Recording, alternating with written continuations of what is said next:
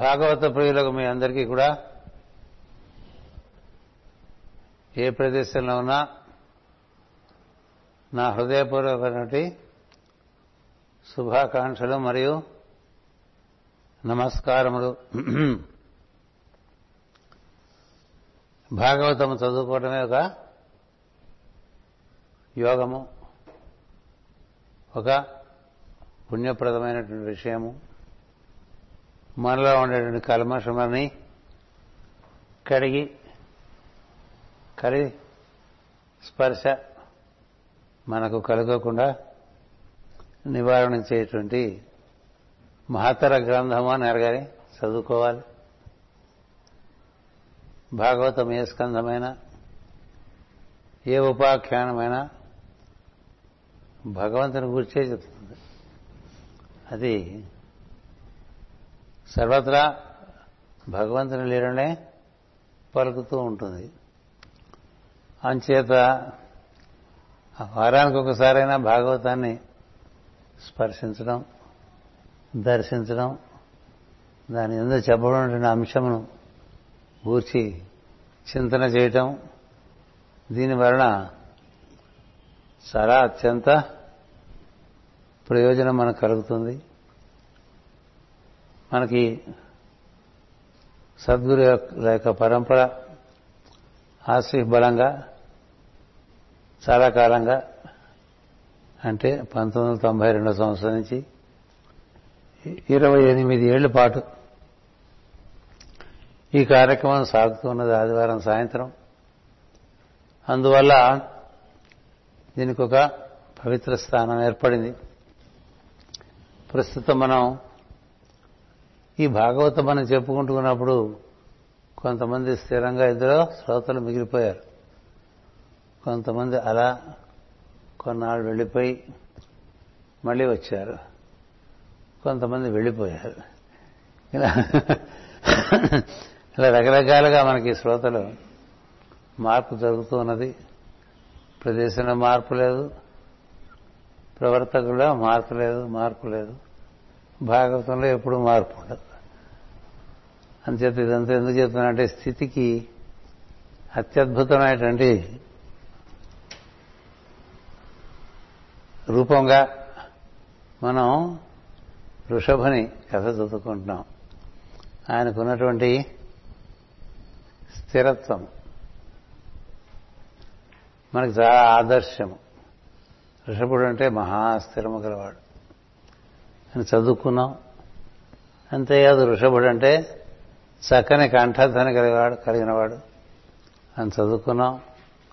ఋషభుడు అంటే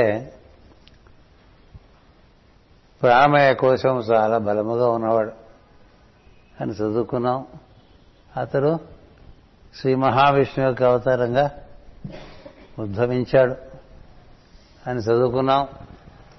అతని రాజ్యపాలనలో అంతా పరమ పవిత్రంగాను పరిపుష్టంగాను ఉంటే ఇంద్రుడు సహించలేక వర్షాలు కురిపించకపోతే ఋషభుడే ఏ విధంగా వర్షములన్నీ సకాలంలో ఏర్పాటు చేసి రాజ్యాన్ని సమృద్ధితో పరిపాలించాడో ఆ కథలో ఉండే రహస్యం ఏమిటో అది కూడా చదువుకున్నాం. ఇప్పుడు మనం 62వ పద్యం దగ్గరికి వచ్చాం. 62, 63 పద్యాలు చదువుతాను, వినండి.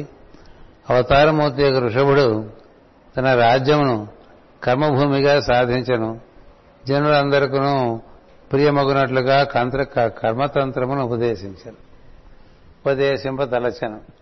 అంటే ఏ విధంగా మనం ఈ దేహమందు ఉన్నటువంటి వాడు కర్మ నిర్వర్తించుకుంటే బాగుంటుందో తెలియపరచాలనుకున్నట్ట.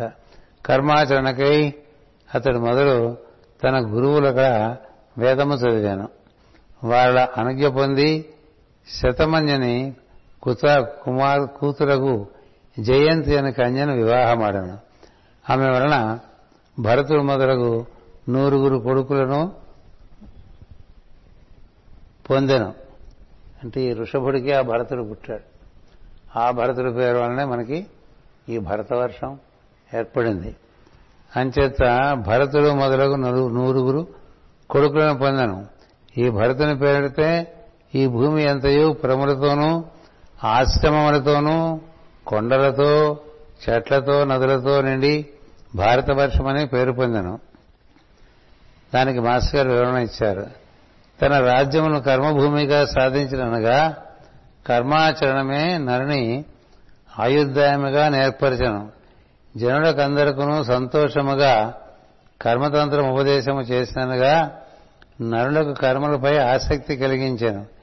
చిన్నప్పుడు గురువుల వద్ద చదువుకునుట, సృష్టి రహస్య శాస్త్రములు తెలుసుకునుట, వివాహమాడి గృహస్థమును స్వీకరించుట, సంతతిని పొందుట, తన ఆస్తిని వారికి సంక్రమింపజేయుట నరజాతి కథగా ఋషభుడు ఏర్పరచను. అంతేగా మనంతా చేస్తున్నాం. కాకపోతే ఆయన ప్రధానమైన విషయం కర్మాసక్తి కలిగి ఉండాలన్నాడు. ఎక్కడ కర్మ చక్కగా నిర్వర్తింపబడుతుందో అక్కడ దుర్భిక్షం ఉండదు. కృషితో నాస్తి దుర్భిక్షమును. ఎందుచేతనంటే ఎక్కడ మన యొక్క మనసేంద్రియములను శరీరమును సద్వినియోగం చేయము అక్కడ ఎలాంటి సత్కర్మ పుట్టకపోవటం వల్ల సృష్టి వృద్ధి ఉండదు. ఉండకపోవటం వల్ల అది నీకు క్రమంగా లేమితనంగా సంక్రమిస్తుంది. అందుకని ఇలా నిత్యం ఏదో విధమైనటువంటి యుక్తమైనటువంటి కర్మయందు నియుక్తులైనటువంటి వారికి సంపదలు అలా ఏర్పడతాయి.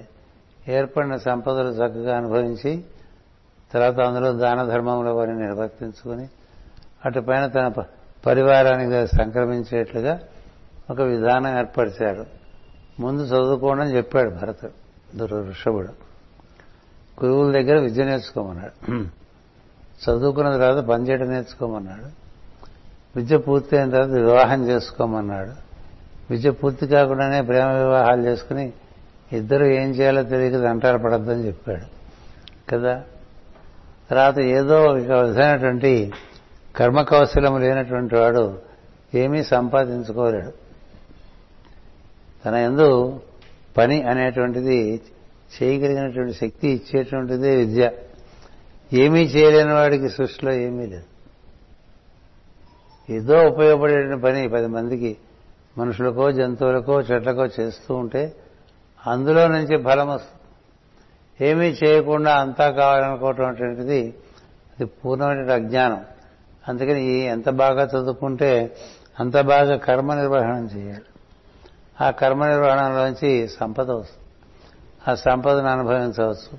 గృహస్థాశ్రమం స్వీకరించి సంతానానికని దాన ధర్మాలు చేసుకుంటూ జీవితం గడుపుతూ అటుపైన సంతతిని కానీ ఆ సంతతికి తను సంపాదించింది సంక్రమించేట్లుగా అప్పచెప్పి తాను చక్కగా వానప్రస్థానికి వెళ్ళిపోయి తన యొక్క కార్యక్రమం పూర్తయింది కాబట్టి దైవచింతనతో కాలం గడపాలి అనే విధానం మొట్టమొదటిగా భూమి మీద ఇచ్చినటువంటి వాడు శ్రీ మహావిష్ణువుకు ఋషభుడే అని చెప్తున్నారు ఇక్కడ.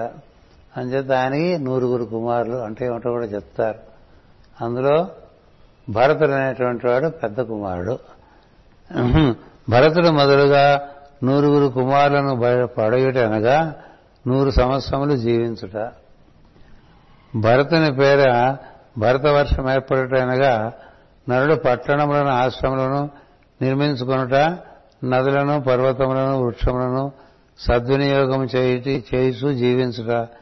ఇచ్చట భరతవర్షం అన్నది భూమిపై ఏర్పడుచుకున్న జీవితానుభవంకు పెట్టిన పేరే కానీ భారతదేశం అని అర్థం కాదు. ఎవరెవరు ఇవి ఆచరిస్తుంటే వాళ్ళు ఉండేది వాళ్ళ చుట్టూ ఏర్పడేది భరతవర్షం. ఎలా చెప్పారు చూడండి మాస్టర్ గారు. నరుడు పట్టణములను ఆశ్రమములను నిర్మించుకునుట, నదులను పర్వతములను వృక్షములను సద్వినియోగం చేయుట, జీవించుట. ఇచ్చట భరతవర్షం అన్నది భూమిపై ఏర్పరచుకున్న జీవితానుభవంకు పెట్టిన పేరే కానీ అంటే ప్రకృతిని సద్వినియోగం చేసుకుని తను దాని యొక్క సంపదను వృద్ధి చేస్తూ జీవిస్తూ ఉంటే అది ఎక్కడ జరుగుతుంటే అక్కడ అది భరతవర్షం. కాకపోతే అది భరతవర్షం కాదు అని మాస్టర్ గారు నిర్వచనం. ఈ ఆదర్శం అనేది అంగీకరించిన జనులున్న ప్రదేశమునకు భరతవర్షం అనే పేరు ప్రత్యేకముగా అంగీకరింపబడుట అటు తర్వాత జరిగినది. మానవులో ఈ ప్రాంతం వాళ్ళు దీన్ని బాగా ఆదరించారు. ఈ విధానం, ఈ పద్ధతిగా పోతాం మనం, ఇది మనకి చిక్కులు పట్టని పద్ధతి. ఎందుకంటే విద్యాభ్యాసం ముందు జరగాలి, మనిషిలో సామర్థ్యం పెరగాలి. విద్య కారణంగా శక్తి సామర్థ్యాలు పెంచేదే విద్య. అందుకని ఏ పనైనా చేయగలిగి ఉండాలి, ఆ పని వలన సంపద పుట్టాలి. అలా పుడితే అలాంటి వాడికి ఒక కన్యనిస్తే అర్థం ఉంటుంది. వాడికి ఏం చేత కాదు, ఆ అమ్మాయికి ఏం చేత కాదు, ఇద్దరు కలిశారనుకోండి ఇంకో నలుగురు పుడతారు. వెంటనే 4 సంవత్సరాలు ఈ 6గురు బరువుగా ఉంటారు భూమి కదా. అది కాదు మార్గం. బాగా విద్యాభ్యాసం చేయనటువంటి వాడు ఒక కన్యను, ఒక సంస్కారవంతమైన కన్యను అందుకోవాలి. అందుకోకుండా ముందుగానే కాలేజీల్లో ప్రేమించేసి ఇద్దరు కూడా ఏం చేయాలో తెలియక తల్లిదండ్రులకు బరువైపోయినటువంటి బాధ్యతారహితమైనటువంటి సందర్భాలు ఎక్కడ భరతవర్షంలో ఉండవు. అవి ఎక్కడ ఉన్నాయంటే అక్కడ భరతవర్షం లేదని అర్థం. ఎందుచేతనంటే తన గృహస్థై సంతానాన్ని పొంది తన సంతానాన్ని తన సహధర్మచారిని తాను పోషించగలిగినటువంటి స్థితి ఉండాలి. దానికి కృషే కారణం, కృషి లేని చోట ఏమీ లేదు. అందుకని ఇలా ఒక క్రమ పద్ధతిలో మీరు పాశ్చాత్య దేశాలు వెళ్తే ఆ క్రమమే ఉండదు. ముందు ప్రేమ, తర్వాత అంతంత మాత్రం చదువు. ఆ ప్రేమ బాగా కామంతో కూడి ఉంటుంది కాబట్టి ముందే పిల్లలు వచ్చేస్తారు. ఉద్యోగం రాకుండా ముందే పిల్లలు వచ్చేస్తారు. సంపాదించే శక్తి లేని వాళ్ళు సంతానంగానే ఏం చేయాలి? ఇప్పుడు ఏం చేయమంటారని వస్తారు. ఇప్పుడు ఏం చేస్తా? స్త్రీ సంవత్సరాలైతే వీడికి విడాకులు ఇచ్చి వెళ్ళిపోతూ ఉంటుంది. స్త్రీ రక్షణ కోరుతుంది, స్త్రీ పోషణ కోరుతుంది, స్త్రీ వైభవాన్ని కోరుతుంది. అలాంటిది ఇది ఇవ్వలేనటువంటి భర్త దగ్గర ఎందుకు ఉండాలి నేను? ఆవిడ వెళ్ళిపోతుంది. ఈ పిల్లలు ఏం చేయాలో తెలియదు కదా. నువ్వు చూసుకుంటావా అంటే నువ్వు చూసుకుంటావు. ఇలాంటి కుటుంబాలు ఎన్ని ఉంటాయి కదా. ఏమైంది? ఒక విధానం అనుసరించరా? నీకు చదువు లేకుండా పెళ్ళెందుకు? పెళ్లి చేస్తే పెళ్ళాన్ని నువ్వు పోషించగలవా అనే ఇంగిత జ్ఞానం లేని జాతులు చాలా ఏర్పడుతున్నాయి, మన దేశంలో కూడా ఏర్పడుతున్నాయి. వాళ్ళెవరూ కూడా ఈ ఋషభుడిచ్చినటువంటి క్రమమును అనుసరిస్తున్నటువంటి వాళ్ళు కాదు. ఏ కుటుంబంలో ఆ క్రమం అనుసరింపబడుతుందో ఆ కుటుంబంలో భరతవర్షం ఉన్నట్లు. అంటే అర్థం ఏంటంటే అక్కడ ప్రకృతిని చక్కగా సద్వినియోగం చేసుకుని సంపదను పెంచుకుని వారు అనుభవించి 10 మందికి పెట్టేట్లుగా ఉంటుంది. అందుచేత శ్రద్ధ అది. వేద రహస్యములు తనకు తెలిసినవే నేను బ్రాహ్మణులచే -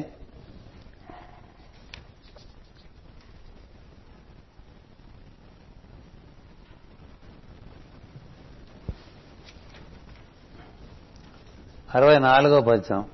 తన 100గురు పుత్రులలో ఒక 9 మందిని ప్రభువులుగా చేసి భారతవర్షమును 9 భాగములుగా చేశాను. మరి 9 మంది పుత్రులను ఈ రాజులు కూడా ప్రధానమంత్రులుగా చేశాను. అందు మొదటి 9 మంది రాజులను కవి, హరి, అంతరిక్షుడు, ప్రబుద్ధుడు, పిప్పులాదుడు, అవిర్హోత్రుడు, ద్రమీఢుడు, చమణుడు, కరభాజనుడు అనువారు. వీరు లోకమున భాగవత ధర్మమును ప్రకాశింపజేసి పరిపాలించిరి. వారి దగ్గర ప్రధానులుగా నియమింపబడిన వారు కుశవతురు, ఇలావతురు, బ్రహ్మావతురు, ఆర్యావర్తుడు, మలయ కేతనడు, భద్రసేనుడు, ఇంద్రస్పుక్కు, విదర్భుడు, కీకటుడు అనువారు. ఈ 9 పేర్లతోనే ప్రాచీన భారతదేశమున 9 రాష్ట్రములు ఏర్పడినవి. అందు బ్రహ్మావర్తము, సరస్వతి, దుషధ్వసి అను నదుల నడుమ గల ప్రదేశము. ఆర్యావర్తము హిమాలయములకు దక్షిణ గల భూమి. కీకటమను రాష్ట్రము గౌతమ బుద్ధుని తర్వాత బీహారమను పేరు పొందిన బీహారు. ఈ 9 మంది ప్రభువుల యొక్క ప్రధానుల యొక్క జీవిత చరిత్రలు మిక్కిలి మహిమాన్వితములు. పరీక్ష నరేంద్రుడు నేను వారి చరిత్రములను ముందుగా వివరించదను. అంటే ఈ భరతుడు 9 మంది ఉన్నారే, వీళ్ళ చరిత్ర చెప్తాను వినంటున్నాడు. 18 మంది కాక మిగిలిన 80 ఇద్దరు పుత్రులను బ్రాహ్మణోత్తములుగా నియమింపబడిరి. వారందరూ పితృవాక్య పరిపాలన చేయువారు, నీతిమంతులు, వేదముల పారము సూచినవారు, వేదధర్మమును అనుష్ఠించువారు, యజ్ఞములు చేయువారు, వేద కర్మల యందు నిష్ట గలవారు. ఇక్కడ మాస్ గారు మళ్ళీ వివరణ ఇస్తున్నారు. 100 మందిలో 9 మంది రాజులను, 9 ద్వారములు గల దేహమును పోషించి పరిపాలించువారు. వారి కడనున్న ప్రధానులు ఈ 9 ద్వారముల కార్యక్రమములు నిర్వర్తించు ఉన్న ప్రజ్ఞలు. మిగిలిన 80 ఇద్దరును బ్రాహ్మణులనగా వాక్కుల సహాయం ఉచ్చరించుతూ ఏర్పరచుకున్నప్పుడు శాస్త్ర రహస్యములను మనలో ప్రకాశింపుచేయు ప్రజ్ఞలు. వేదముల యందు గాని, ఉపనిషత్ పురాణముల యందు గాని, బ్రాహ్మణ, క్షత్రియ, వైశ్య, శూద్ర శబ్దముల వాక్కులను, బాహువులను, తొడలను, పాదములను, వాని వినియోగములను తెలియజేయనే గాని కులములను సూచించినట్లు ఆధారములు ఎచ్చటం లేవు. కులములను గూర్చి అర్వాచీన పండితులు గాని, పాశ్చాత్య సిద్ధాంతులు గాని చేసిన నిర్ణయముల అన్నీ అజ్ఞానజనితములు, కుతంత్రముతో కూడినవి. అవియే నేటి వేద విద్రోహ చర్యలకు సూటిగా కారణములు. ఇప్పుడు 100 మందిని చెప్పారు కదా, 100 మందికి 100 కార్యక్రమాలంటే మనం గుర్తుపెట్టుకోవడం కూడా కష్టం. ఇది ఎక్కడ వచ్చింది భగవంతుడా అనిపిస్తుంది కదా చదువుతుంటే. ఈ 9 మంది 9 రంధ్రాలకి కాపలాగా ఉంటారటండి.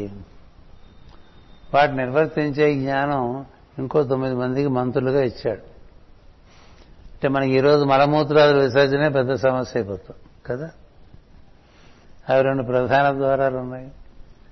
అలాగే కనులు ప్రధాన ద్వారాలు, అవి కనిపించకపోవటం, కళ్ళజోడు పెట్టుకోవటం, ఆ తర్వాత క్యాట్రాక్ట్ రావటం, ఆపరేషన్ చేసుకోవటం, అయినా కనపడకపోవడం, ఇలాంటివన్నీ జరుగుతూ ఉంటాయి.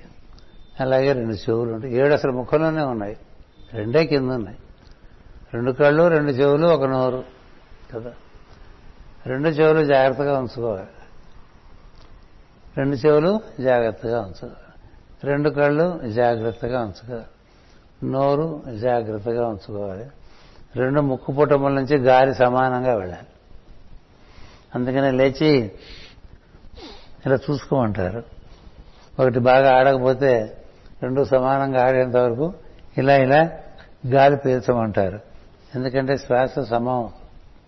2 ముక్కులు పీలిస్తే ఒక రకంగా ఉంటుంది, ఒక రంధ్రమే పీలిస్తే అంత సమంగా ఉండదు గాలి లోపలికి వెళ్ళే.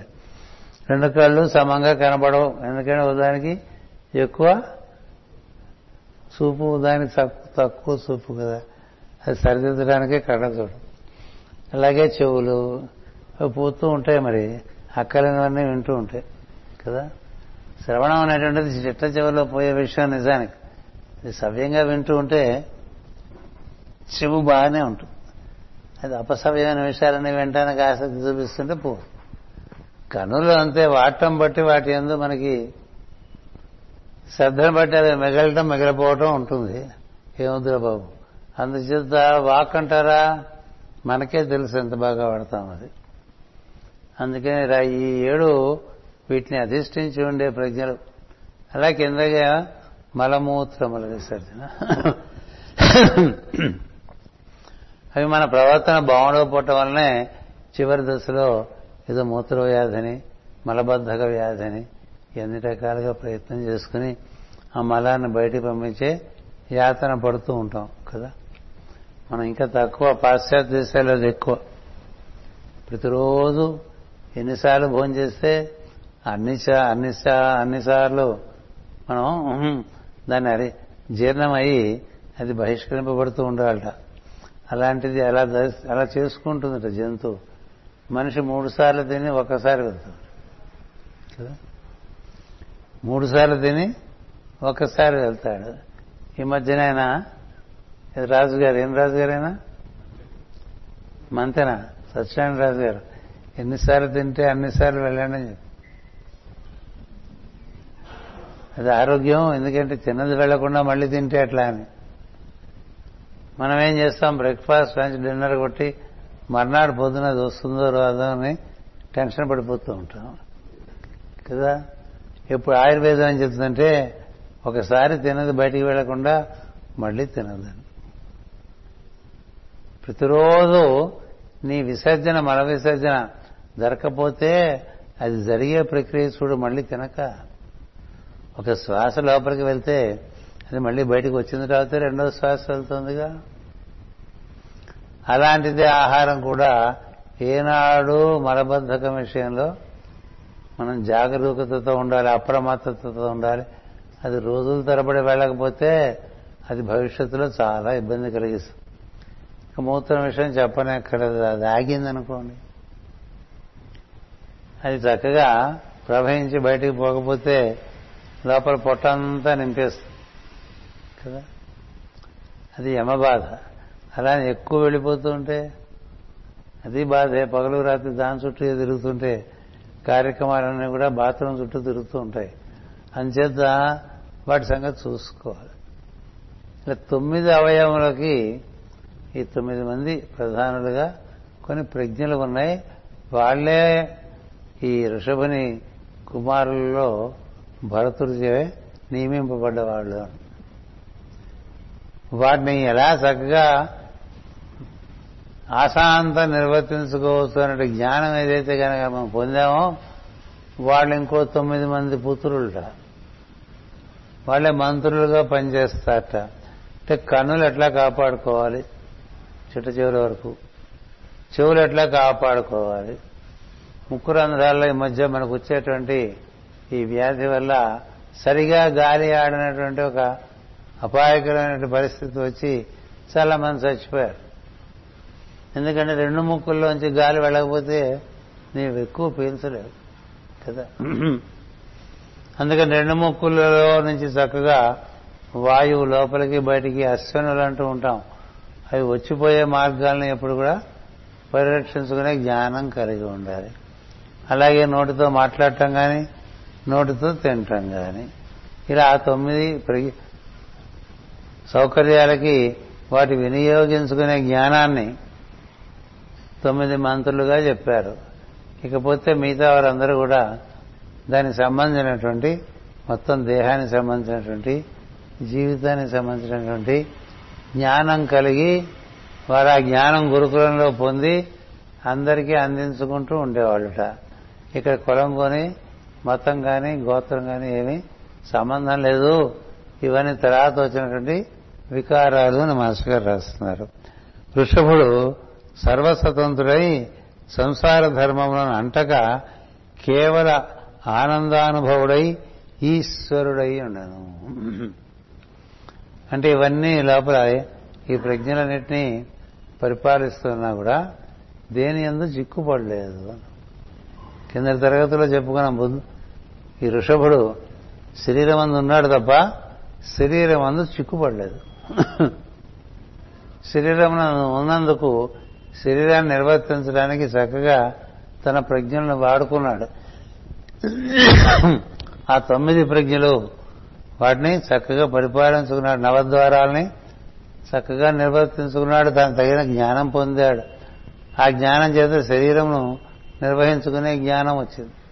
అటుపైన బాహ్యమున నిర్వర్తించుకునే జ్ఞానం అందించాడు. ఇవన్నీ అందించిన వాడు సృష్టి క్రమంలో మొట్టమొదటి వాడిని ఆది ఋషభుడు అంటారు. ఆది ఋషభుడు, అందుకని ఆది ఋషభ్ అని ఇప్పుడు పేర్లు పెట్టుకుంటున్నారు అందరూ కూడా. అట్లుండి సామాన్యుని వలె కాలమును అనుసరించి ధర్మమును ఆచరించుచుండెను. ధర్మ ప్రవర్తల యందు సమదృష్టి కలవాడై, ఉపశాంతి కలిగించువాడై, మైత్రికి కారణుడై, కరుణా స్వభావుడై ఉండను. తెలిసిన వాళ్ళందరినీ బాగా ఆదరించి వారి మిత్రత్వంతో తాను ప్రభువైన వాళ్ళందరినీ తన మిత్రులుగా భావించి సామ్రాజ్యాన్ని నిర్వర్తించుకుంటూ వచ్చారు. ధర్మము, అర్థము, కీర్తి, సంతతి, ఆనందము, అమృతత్వము అను వారిని నెలకొల్పుటకై ప్రజలను గృహస్థాశ్రమమునందు నియమించుచూ నీతి మార్గము తప్పక ప్రజాపాలనము చేశాను. అందుకని మొట్టమొదటి నుంచి కూడా మనకి ఈ సనాతన ధర్మంలో గృహస్థాశ్రమాన్ని చాలా పెద్ద పీట వేశారు. ఎందుకంటే ఒక గృహస్థు వెన్నెముక లాంటి వాడు సంఘానికి. ఎందుకంటే తన నుంచి వచ్చే సంతతికి కానీ, తను ఎవరి నుంచి వచ్చారో ఆ తల్లిదండ్రులకు కానీ అతడే ఆధారంగా ఉంటాడు. అలాగే తన యొక్క కార్యనిర్వహణ తనకు తోడ్పడే సేవకులకు కూడా అతడే ఆధారంగా ఉంటాడు. అంటే మనకి చూడండి, ఒక ఇంట్లో ఒక గృహస్థు చుట్టూ 3 మంది పనివారు, వారి కుటుంబాలను కూడా మనం చూసుకోవటం ఉంటుంది. పని మనిషికి జీతం ఇస్తే సరిపోదు, పని మనిషిని పెట్టుకునేప్పుడే వారికి వారి ఇంటి వ్యవహారం ఏంటి, పిల్లలు ఎంతమంది, భర్త ఏం చేస్తూ ఉంటాడు, వారికి ఎలా గడుస్తోంది కనుక్కోవాలి. కనుక్కొని వారికి గడవని సందర్భాలు ఉంటే నువ్వు వాళ్ళని ఆదుకోవాలి. అదే ఒక గృహస్థుకి. మనకు ఇంట్లో ఒక కొంత గో సంతతి ఉందనుకోండి, ఆ గోవులు కాపాడేవాడి కుటుంబం అంతా మనం కాపాడు. అలాగే మనకొక చోదకుడు అంటే డ్రైవర్ ఉన్నాడు అనుకోండి, వాడి కుటుంబానికి మనమే ఆధారం. మనకి ఒక కార్యాలయం ఉందనుకోండి, ఆ కార్యాలయంలో పనిచేసే వారి అందరికీ కూడా మనమే ఆధారం. అలాగే మన చుట్టూ బంధువులు ఉన్నారనుకోండి, వారికి మనం ఆధారం. మిత్రులు ఉన్నారనుకోండి, వారికి మనం ఆధారం. ఒక మర్రి చెట్టు లాంటిది గృహస్థాశ్రమం. వీడే ఒక సన్యాసి అయిపోతే వీడికి కూడా గృహస్థే ఆధారం కదా. అంతేనా? సన్యాసులకు ఎవరు ఆశ్రయిస్తారు? గృహస్థులే ఆశ్రయిస్తారు. ఇంత అన్నం పెడతారు, పడుకొని ఇస్తారు. యతులకు ఎవరు ఆశ్రయం ఇస్తారు? యతులలా సంచారం చేస్తూ ఉంటారు, వారికి ఆశ్రయం ఇచ్చేది గృహస్థు. గృహస్థ నిర్వహించే ధర్మాల్లో చాలా గొప్పవి, చాలా బాధ్యతతో కూడినవి. దాని యందు చాలా ధర్మం ఇమిడి ఉన్నది. అంచేతే మనకి ఋషులందరూ అందరూ గృహస్థులే. అంతేకాదు త్రిమూర్తులు కూడా గృహస్థులే కదా. శివ పరివారం ఉన్నది, ఆయనకి 3 కొడుకులు 1 కూతురు. విష్ణు పరివారం ఉన్నది, ఆయనకి కొడుకులు కూతురు. ఇక బ్రహ్మదేవుడి సంగతి అంటారా, మొత్తం సృష్టి సంతంతా ఆయనదే. అందుకనే గుర్తుపెట్టుకోండి, అందరూ బ్రహ్మ నుంచి వచ్చిన వాళ్ళమే కదా. అందుకని సహజంగా అందరం బ్రాహ్మణులమే. అది సనాతన ధర్మం యొక్క అవగాహన. అందరూ బ్రాహ్మణులే. వారి వారి చేష్టలను బట్టి వారు ఒక్కొక్క రకంగా పతనం చెందుతూ ఉంటారు. వివిధ దశల్లో కొంతమంది కేవలం భౌతికం తప్ప ఏమీ లేని వాళ్ళు ఉంటారు. బలం, భౌతిక బలమే వాళ్ళు, అందుకే వాడారు. కొంతమందికి వనరులు అటు ఇటు చేరజేసి విలువలైనటువంటివి సేవ చేసేవాళ్ళు ఉంటారు. అలాంటి వాళ్ళని వయసులుగా చూస్తారు కదా. అందులోనే కొంతమంది రక్షకులుగా ఉంటారు, వాళ్ళని క్షత్రియులుగా చూస్తారు. ఈ మిగిలిన వాళ్ళు ఎవరైతే వేద ధర్మాన్ని పాటిస్తూ అందరినీ సంరక్షిస్తుంటారో వాళ్ళని బ్రాహ్మణులుగా చూస్తారు తప్ప. అంత వర్గీకరణం జీవుల యొక్క సంస్కారమును బట్టి జరిగింది తప్ప వీడి పుడితే ఇలా అవుతాడు, వీడి పుడితే ఇలా అవుతాడని లేదు. బ్రాహ్మణుడికి పుట్టినవాడు బ్రాహ్మణుడే కాక్కర్లేదు, క్షత్రియుడికి పుట్టినవాడు క్షత్రియుడే కానక్కర్లేదు. అలాగే అన్నీ మనకి అంతకుముందు తరంలో వాడు కన్నా తర్వాత తరంలో వాడు వేరొక రకమైన సంస్కారం చూపిస్తే తదనుగుణంగా వాళ్ళకి ఆశ్రమ ధర్మం ఏర్పడుతుంది. అంచేత ఈ గృహస్థాశ్రమం ఆ విధంగా ఏర్పడి మొత్తం సమస్తం నిర్వర్తింపబడుతూ ఉంటే వాటికి పునాదులు వేశాడు ఈ ఋషభుడు అనేటువంటి మహారాజు. శ్రీ మహావిష్ణువు యొక్క అవతారం అవటం చేత స్థితికి విభూతికి స్థితి యందు విభూతికి కారణమయ్యాడనమాట. ఋషభుడు సర్వస్వతంత్రుడై ఇన్ని చేసినా తన దేహంలో తాను బద్ధుడే లేడు. ఇది చెప్తున్నారు. దేహంలో బద్ధుడు కాకుండానే ఈ దేహాన్ని ఎట్లా నిర్వర్తించుకుంటూ ఈ ప్రపంచాన్ని ఎలా నిర్వర్తించుకోవాలి అనేటువంటి విషయాన్ని ఈ ఆది ఋషభుడు బోధించాడని చెప్తారు. మనకు అగస్త్య మహర్షి వాడు కూడా పితృదేవతల సందేశం ఇస్తారు. ఆ కథ అప్పుడప్పుడు చెప్తూ ఉంటాను నేను, పుస్తకాల్లో కూడా రాశా. ఆయన అలా సంచారం చేస్తుంటే దక్షిణ భారతదేశంలో కొంతమంది చెట్టు మీద తల కిందలుగా వేళ్లాడుతూ కనిపించారట. ఏమిటి స్వామి మీరంతా ఇలా చెట్టు మీద తల కిందలుగా వేళ్లాడుతూగా ఉన్నారు అంటే, ఏం చేస్తాం మా దురదృష్టం, మా వంశంలో ఒకడు పెళ్లి చేసుకోలేదు, దానివల్ల సంతానం వృద్ధి కాలేదు, మా అందరికీ పిండాలు పెట్టేవాళ్ళు ఎవరు లేరు, అందుకని మేము ఉద్ధలోకాలకు వెళ్ళగలిగి కూడా మాకు శ్రాద్ధం పెట్టేటువంటి ఒక పరంపర లేకపోవటం వల్ల 3 లోకాలకు సంబంధించిన వాళ్ళం ఇక్కడ వేళ్లాడుతూ ఉన్నాం. వాడు ఎన్నాడు వాడి మనసులో వివాహం చేసుకోవాలని భావన వస్తుందా అని భావిస్తూ తపస్సు చేస్తున్నాం అంటే అగస్త్యుడికి అర్థమైపోతుంది తన గురించి చెప్తున్నారని. అంటే అలా చూస్తాడు, అది నువ్వే అని చెప్తారు వాడు. మరెవరో కాదురా నువ్వేరా, కొంచెం దీని గురించి ఆలోచించరా అంటే తక్షణం మహాత్ముడు కదా, తనలో ఉండేటువంటి దివ్య స్వభావానికి రూపమిచ్చి పసిబిడ్డను ఏర్పరిచి ద్రవిడ రాజుకిచ్చి పెంచు, మళ్ళీ వస్తానని మళ్ళీ ఆవిడ్ని తానే పెళ్లి చేసుకుని లోపాముద్ర లోపల తన యందు ఉండేటువంటి దివ్య స్వభావమే లోపాముద్ర, అది శివస్వరూపం. ఎందుకంటే అగస్త్యుడు అంటే సాక్షాత్తు శివుడే. ఆవిడ మరి ఇంకెవరిని వివాహం చేసుకోలేదు కూడా అయి ఉండటం చేత ఎలా ఈ అమ్మాయికి పెళ్లి చేయాలి మేము, వాడు మా అమ్మాయి అనుకుంటుంటే చెప్తాడు, నేను కదా మీకు ఇచ్చాను తీసుకుని నాకే ఇచ్చేయమని చెప్పండి. మీకా అన్నాడు. మీకా అంటే పోనీ అమ్మాయిని అడుగు ఏం చెప్తున్నా, ఆ అమ్మాయి ఆయన్ని తప్ప నేను ఎవరిని చేసుకోను, ఆయన కోసమే పుట్టాను, మరి ఆయన్ని చేసుకుని సంతానాన్ని కానీ ఒక కుమారుణ్ణి విష్ణు లోకంలో సేవ చేయడానికి ఇచ్చేటండి, మరొక కుమారుణ్ణి శివలోకంలో సేవలు చేసేట్టుగా ఏర్పాటు చేశాడు. ఎంతటి మనిషి అగస్త్యుడు అంటే. ఎందుకు చెప్తానంటే అగస్త్యుడికైనా వివాహం తప్పలేదు. అందువల్ల ఈ వివాహ ధర్మం చాలా గొప్ప విషయం ఉంది. సంతతి కనాలి, వారికి సంస్కారం నేర్పాలి, అంతవరకు బాధ్యత. సంతతి కనడం, సంస్కారం నేర్పడం, ప్రపంచానికి అది ఒక కానుకగా అర్పించడం అనేటువంటిది మన విధానం. అవన్నీ ఈయన ఏర్పరిచారని చెప్తున్నారు. వేద రహస్యములను తనకు తెలిసినవే అయినను బ్రాహ్మణులచే ఉపదేశము చేయించినగా సర్వసృష్టి రహస్యములను నరునియందే ఉన్నను వాక్కులచే ఉపదేశం పొందనిసో తెలియదని అర్థము. వాక్కు బాగున్న వారే ఉపదేశం చేయాలి. వాక్కు బాగుండాలంటే వేదమునందు సుస్వరము నువ్వు చక్కగా ఉచ్చరించగలగటమే కాక వేద జ్ఞానం కలిగి ఉండాలి. అప్పుడు వాని యందు ధ్వని ఉంటుంది. ఆ ధ్వని అనేటువంటి ప్రక్రియ ఉపదేశంలో ప్రవేశించి ఎదుటి వానికి కరెంటు పాస్ చేసినట్టుగా వెళ్తుంది. అంచేత అవతల వాడు దానివల్ల ఉద్ధరింపబడతాడు ఆ ఉపదేశం వల్ల.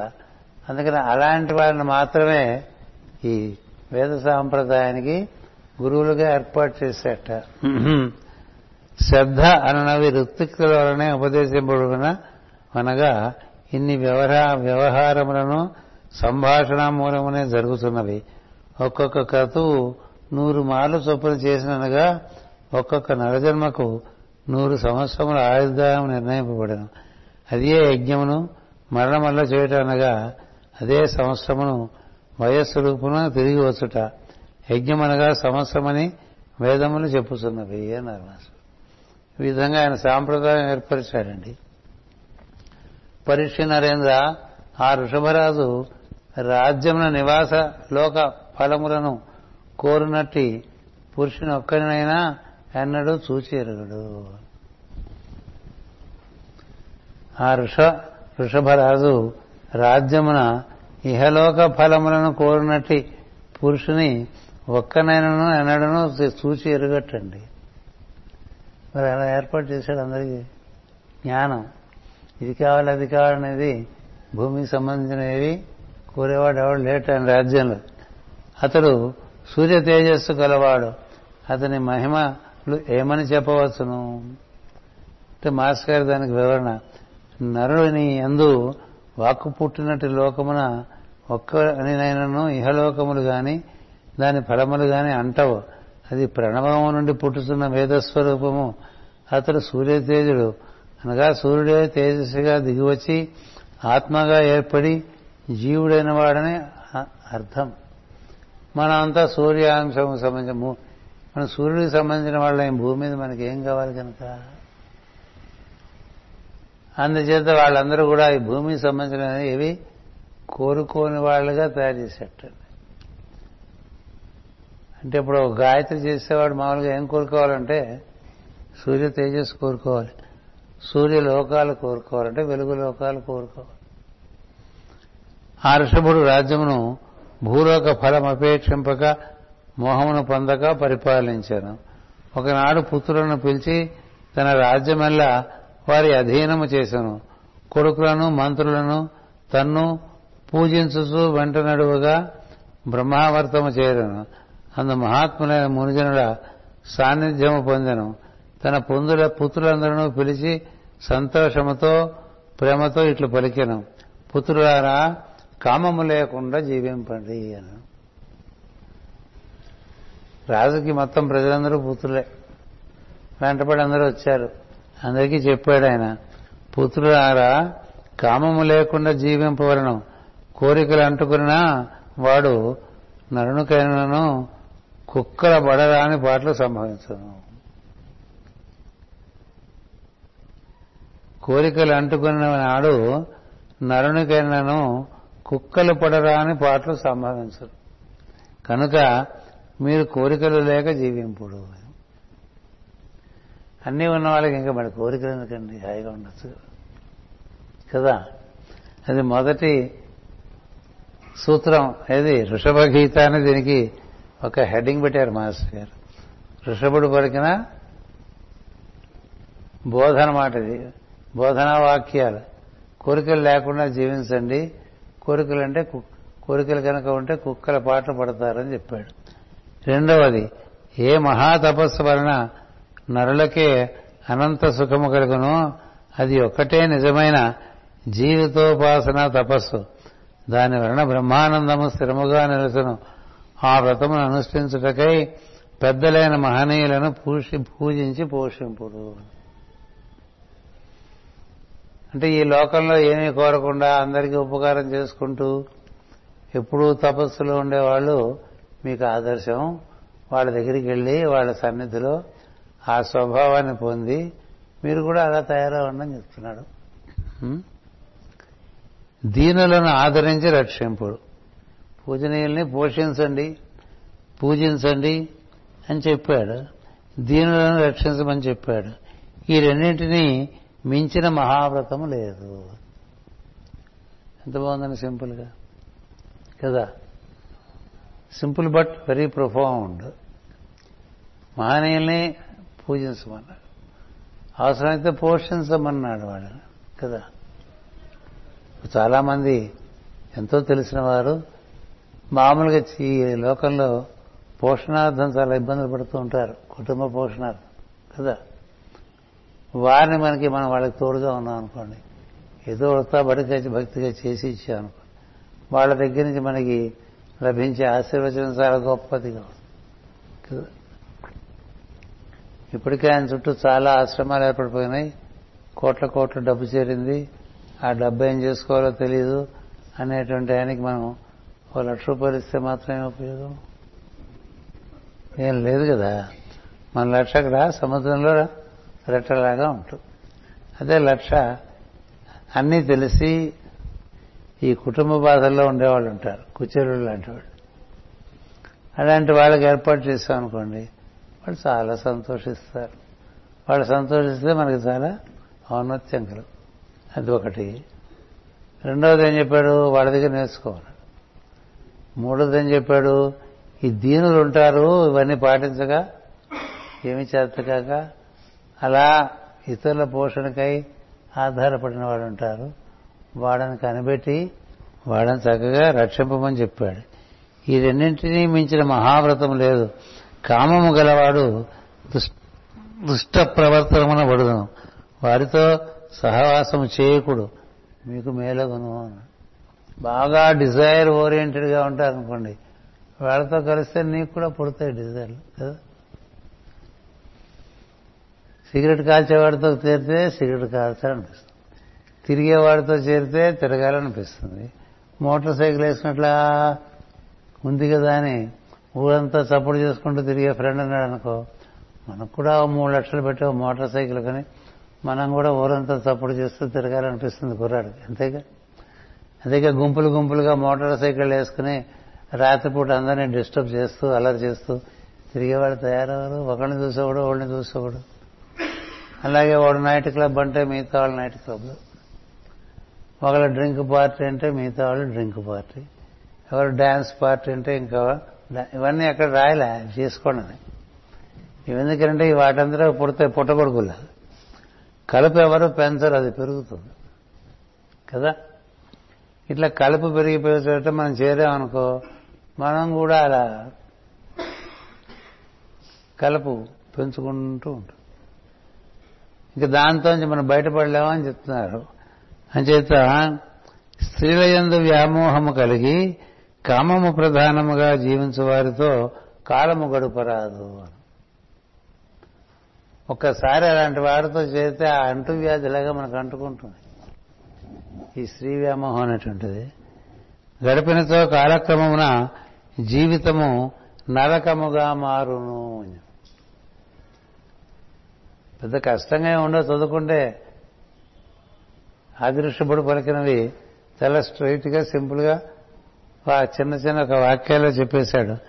సంగము లేని మహనీయులతో సాంగత్యము మోక్షమునకు ద్వారము. గొప్ప విషయం. ఈయనకి ఏమీ అక్కర్లేదన్న ఆయనతో స్నేహం చేశామనుకోండి, మనకు కూడా మనకేం అక్కర్లేదు నిజానికి అనవసరంగా పోగేసుకుంటాం అనిపిస్తుంది కదా. ఇప్పుడు మాస్టరికి గారు ఉన్నారు ఉదాహరణ, ఆయనకేం అక్కర్లేదు. మాస్టర్ గారు మీకు ఇల్లు అంటే ఎందుకో అన్నారు కదా, మనకి ఇల్లు ఎందుకు బాగానే ఉన్నాం కదా. బట్టలు కూడా గట్టిగా దానికన్నా ఉండేవి కాదు ఎందుకు కదా. ఏమీ అక్కర్లేదు, మన పని మనం చేసుకుంటుందాం, మనకి సరిపడా మన పనికి సరిపడా అవే ఏర్పడతాయి. మనం అన్నీ ఏర్పరచుకుని పని చేసుకుందాం అనుకునేటువంటిది మూర్ఖత్వం, తెలియనితనం. నీవు కనుక చేసే పని ఉత్తమమైనటువంటి కార్యక్రమం అయితే అన్ని వనరులు అన్నీ నీ దగ్గరికే చేరతాయి. అది పరమ గురువుల మార్గం. అంతేగాని అవి పోగేద్దాం ఇవి పోగేద్దాం, ఆస్తులు పోగేద్దాం, దానికి చక్రాలు పోగేసి ఆశ్రమాలు పెడదాం అనుకుంటే ఇరుక్కుపోతారు. మాస్టర్ గారు దేంట్లోనూ ఇరుక్కుపోలేదు, దేంట్లోనూ ఇరుక్కోలేదు కదా. ఇరుక్కోకుండా ఉండటం అనేటువంటిది ఒక విజ్ఞానం. చెయ్యి అందరి కోసం చెయ్యి, అందులో నువ్వు ఊరికే మమకారపడి మోహపడి చిక్కుకోకుండా ఉండటం అనేటువంటిది ఋషభుడి ప్రత్యేకత. అదే సంగము లేని మహనీయులతో సాంగత్యము మోక్షమునకు ద్వారం. లేకపోతే ఏమవుతుందంటే ఏ సంఘం లేనివాడు అన్ని చుట్టూ చేసుకుని పెద్ద ఆశ్రమం పెడితే ఈ ఆశ్రమాన్ని పరిరక్షించడానికి నానా బాధలు పడాలి ఒకటి. అవి క్రమంగా వాటికి ఉండే తగాదాలు అవన్నీ లిటిగేషన్లు కోర్టు కేసులు ఇవన్నీ వచ్చేస్తాయి రెండు కదా. అందుకని గురుగారు ఆయన స్నేహితుడు ఒక ఆయన ఉన్నారు, ఆయన బాగా పెద్ద పెద్ద ఆశ్రమాలు పెట్టాడు అక్కడ ఇక్కడ పెట్టి దంటాలు పడుతూ ఉండేవాడు. ఓ రోజు వాళ్ళిద్దరుగానే కలిస్తే వీడు చిన్నప్పటి నుంచి వీడు నేను కలిసే ఉన్నాం, వీడు సన్యాసి తీర్చి తెచ్చుకున్నాడు, కానీ సంసారం చెప్పాడు. వీడు సంసారంలో ఉన్న సన్యాసి ఏమన్నారంటే వీడు సన్యాసే కానీ సంసారం చాలా ఎక్కువైపోయింది అని చేత వీడు సంసారి అని చెప్పారు. అంటే నేను సంసారమే సన్యాసిని కాదా అన్నారు. అంటే అవునన్నారు మాస్టర్ గారు, మరి నువ్వు అంటే సంసారంలో ఉన్న సన్యాసిని రా. నేను సంసారంలో ఉన్న సన్యాసి నాకేమీ అంటదు, దొంగల్లో దొర అన్నట్టు చూస్తారా, దొంగల్లో దొర. ఆ విధంగా నువ్వు ఎందులో ఉన్నా దాని యొక్క సంగము నీకు ఉండకపోవటం అనేటువంటిది గొప్ప విషయం.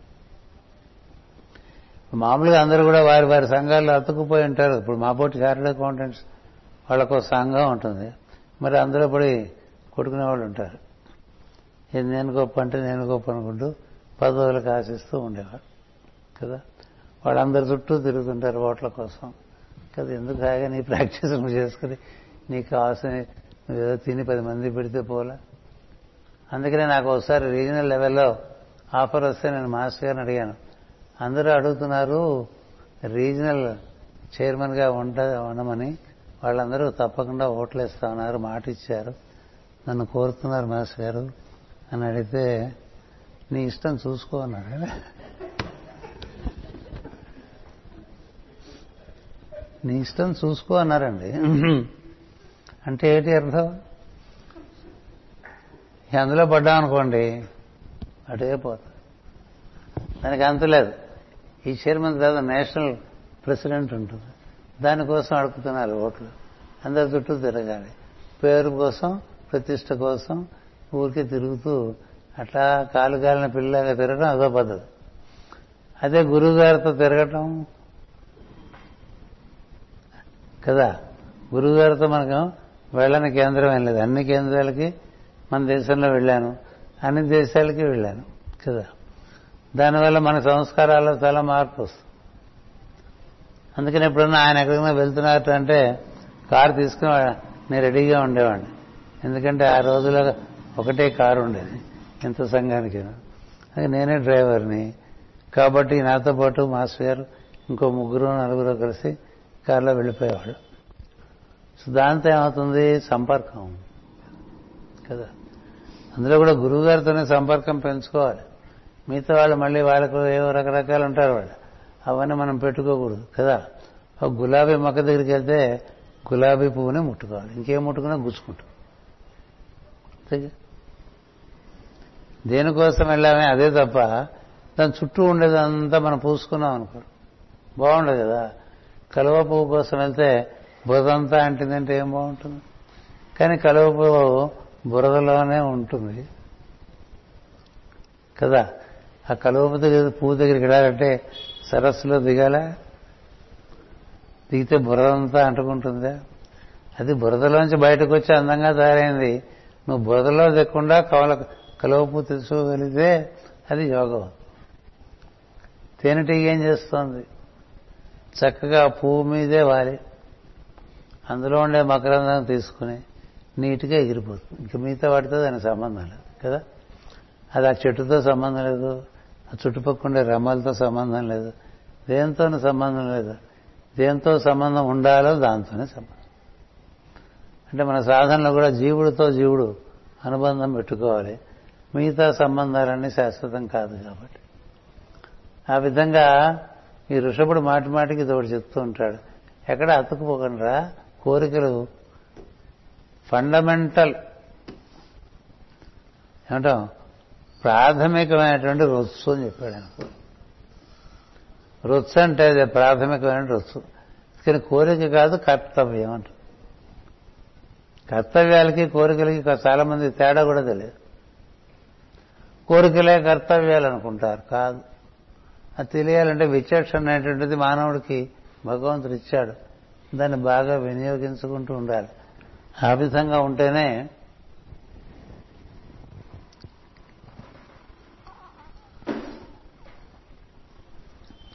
అంటుకోకుండా మనం ఉండొచ్చు. ఎంతున్నా దానికే మనకి కొంచెం భయపెట్టు. జనకుడి కథ చెప్తారు. జనక మహారాజు రాజ్య పరిపాలన అంతా కూడా ఆయన అంతా విస్తరించి అందరి యందు ఉండి అందరి హృదయంలో పరిపాలిస్తున్నప్పటికీ ఆయన దేని యందు ఇరుక్కుని లేకుండా ఉంటాడు. అందుకని శ్రీకృష్ణుడు కూడా ప్రత్యేకించి ఆయన దగ్గరికి వెళ్తాడు కదా. రాముడు సరే సరే అల్లుడు ఒకసారి వెళ్ళాడు, మళ్ళీ మళ్ళీ వెళ్ళా అత్తగారింటికి. రాముడు మీరు రామాయణం చదువుకుంటే మాటి మాటికి అత్తగారింటికి వెళ్ళినట్టుగా ఎక్కడ ఏం కనబడదు. ఎందుకు ఊరికే అలా అత్తగారింటికి వెళ్ళడం బరువు, అల్లుడు అత్తగారింటికి వెళ్ళడం బరువు కాదు. జనకుడు రాలేదు రాముడింటికి, ఎంత బాగుందండి. కూతుర్నిచ్చాం కదా అని మాటి మాటికి జనకుడు మిథులు రాలేదు, అయోధ్య రాలేదు కదా. కూతుర్నిచ్చాడు కదా అని చెప్పి మామగారింటికి ప్రతి సంక్రాంతికి వెళ్ళలేదు రాముడు. నీ జీవితాలు నువ్వు జీవించు, ఎందుకు వీళ్ళ మీద ఎక్కి బతకటం కదా.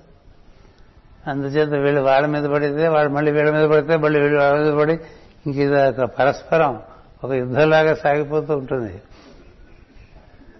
అంతేగా జరుగుతుంది. అంటుకోవటం అంటారు దాన్ని. ఆ అంటుకోవటం తీసేరా అన్నీ బాగుంటాయి. దీన్ని అంటుకోక అన్నిటినీ మన్నించు, అన్నిటినీ ప్రేమించు. అంటుకోవటం ఎందుకు కదా. ఏదైనా ఇది చాలా బాగుందంటే అది నాకు ఇచ్చేస్తానంటే ఎట్లా? చూసి బాగుందనుకుంటే ఇప్పుడు ఒక పువ్వు చూస్తాం, చూసి సంతోషిస్తే అదృష్టవంతుడు. మనం కూడా ఆ పూల తోట పెంచితే బాగుంటుందండి అని పక్క నుంచి ఇంటావిడ చెప్పింది అనుకో, సచ్చేది. ఎందుకో రోజు ఇక్కడికి వచ్చి చూసుకుందాం, పూల తోట ఎందుకని కదా. అలాగే వాళ్ళ ఇంట్లో ఎవరో ఇంట్లోనో కుక్కను చూస్తాం, మనం కూడా అలాంటి కుక్కను పెట్టుకుంటే బాగుంటుంది. పెట్టుకుంటే బాగుంటుందంటే ఎప్పుడైతే కుక్క మా ఇంటికి వచ్చిందో మరి దానికి తగ్గ సేవ కోరుతుంది కదా. అలా మనకి ఏదైనా కోరుకుంటే కదా, అమ్మవారు కోరుకుంది కదా బాగుంటుంది వాళ్ళ లేడీ ఇంట్లో ఉంటుంది అని. అవసరం ఇప్పుడు ఇంకా సంవత్సరం పాటు మన కార్యక్రమం ఉంది. ఇప్పుడు ఈ లేడీని కొనుక్కుంటే అది తెచ్చుకుంటే దాన్ని పోషించద్దు. ఇప్పుడు మనకి ఆల్రెడీ ముగ్గురు ఉన్నారు, వాళ్ళు కాక నాలుగోది ఇది. దీని సంరక్షణ ఎక్కువైపోతూ ఉంటుంది. చూసి ఆనందించడం అనేది సృష్టిలో మహత్తరమైన జ్ఞానం. చూసిందల్లా కావాలనుకుంటే రావణాసురుడు అయిపోతాం.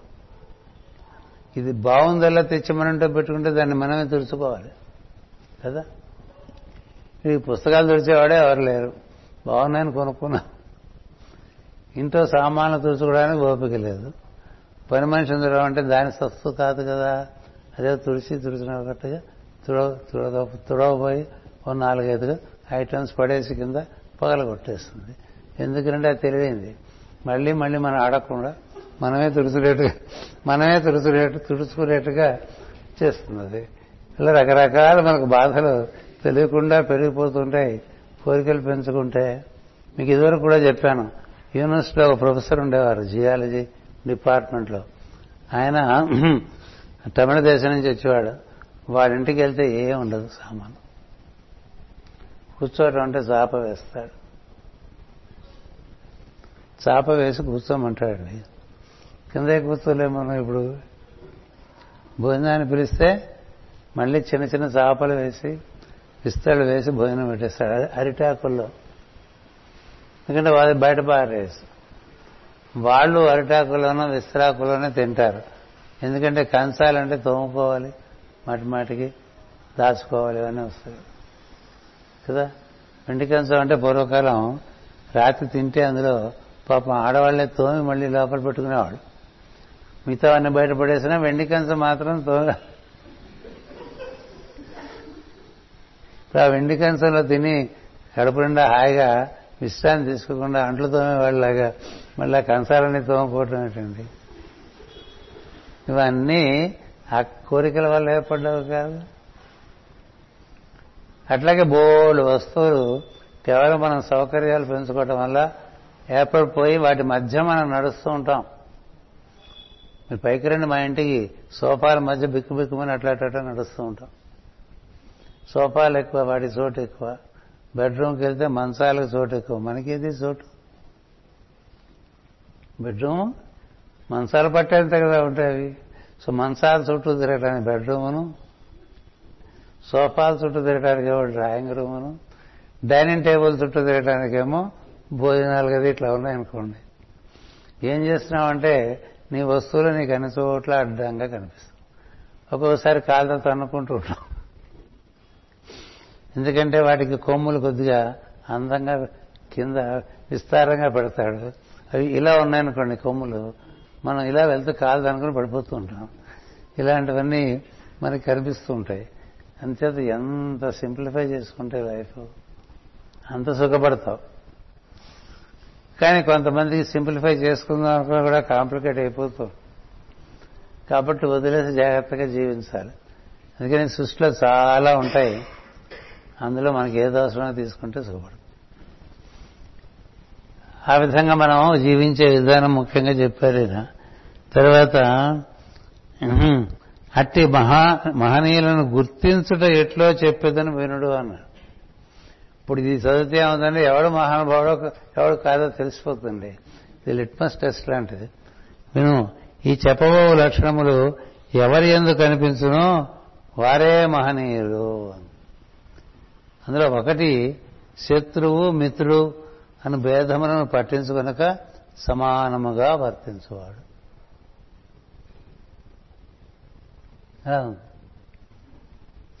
సమాన ధర్మం. తన ప్రవర్తన మనందు శాంతిని కోల్పోనివాడు, ఎప్పుడు కూడా శాంతంగా ఉండేటువంటి వాడు. రెండవది. మూడవది కోపము లేనివాడు. క్రోధమనగా దీర్ఘ కోపము లేక ఎదుటివాడు చేసిన అపరాధములను చాలా కాలము మరవకుండుట. అప్పటికప్పుడు వచ్చిపోయేది కాదు ఈ కోపం, దీన్ని క్రోధం అంటారు. అప్పటికప్పుడు ఏదో ప్రతి వాళ్ళకి కాస్త చిరాకు వస్తుంది.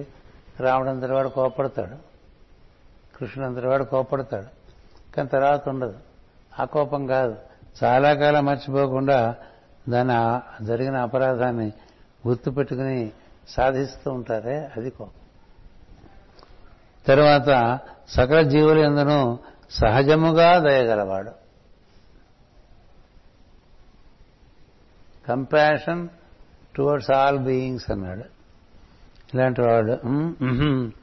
ఈ 4 లక్షణములు గల వారికి వారికి నా సాంగత్యము తప్ప మరి యొక్క జీవిత ప్రయోజనం ఉండదు.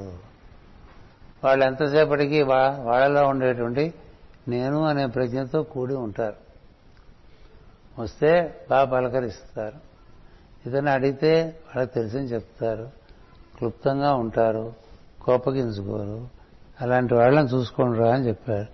ఈ 4 లక్షణములు గల వారికి నా సాంగత్యము తప్ప మరి యొక్క జీవన ప్రయోజనం ఉండదు.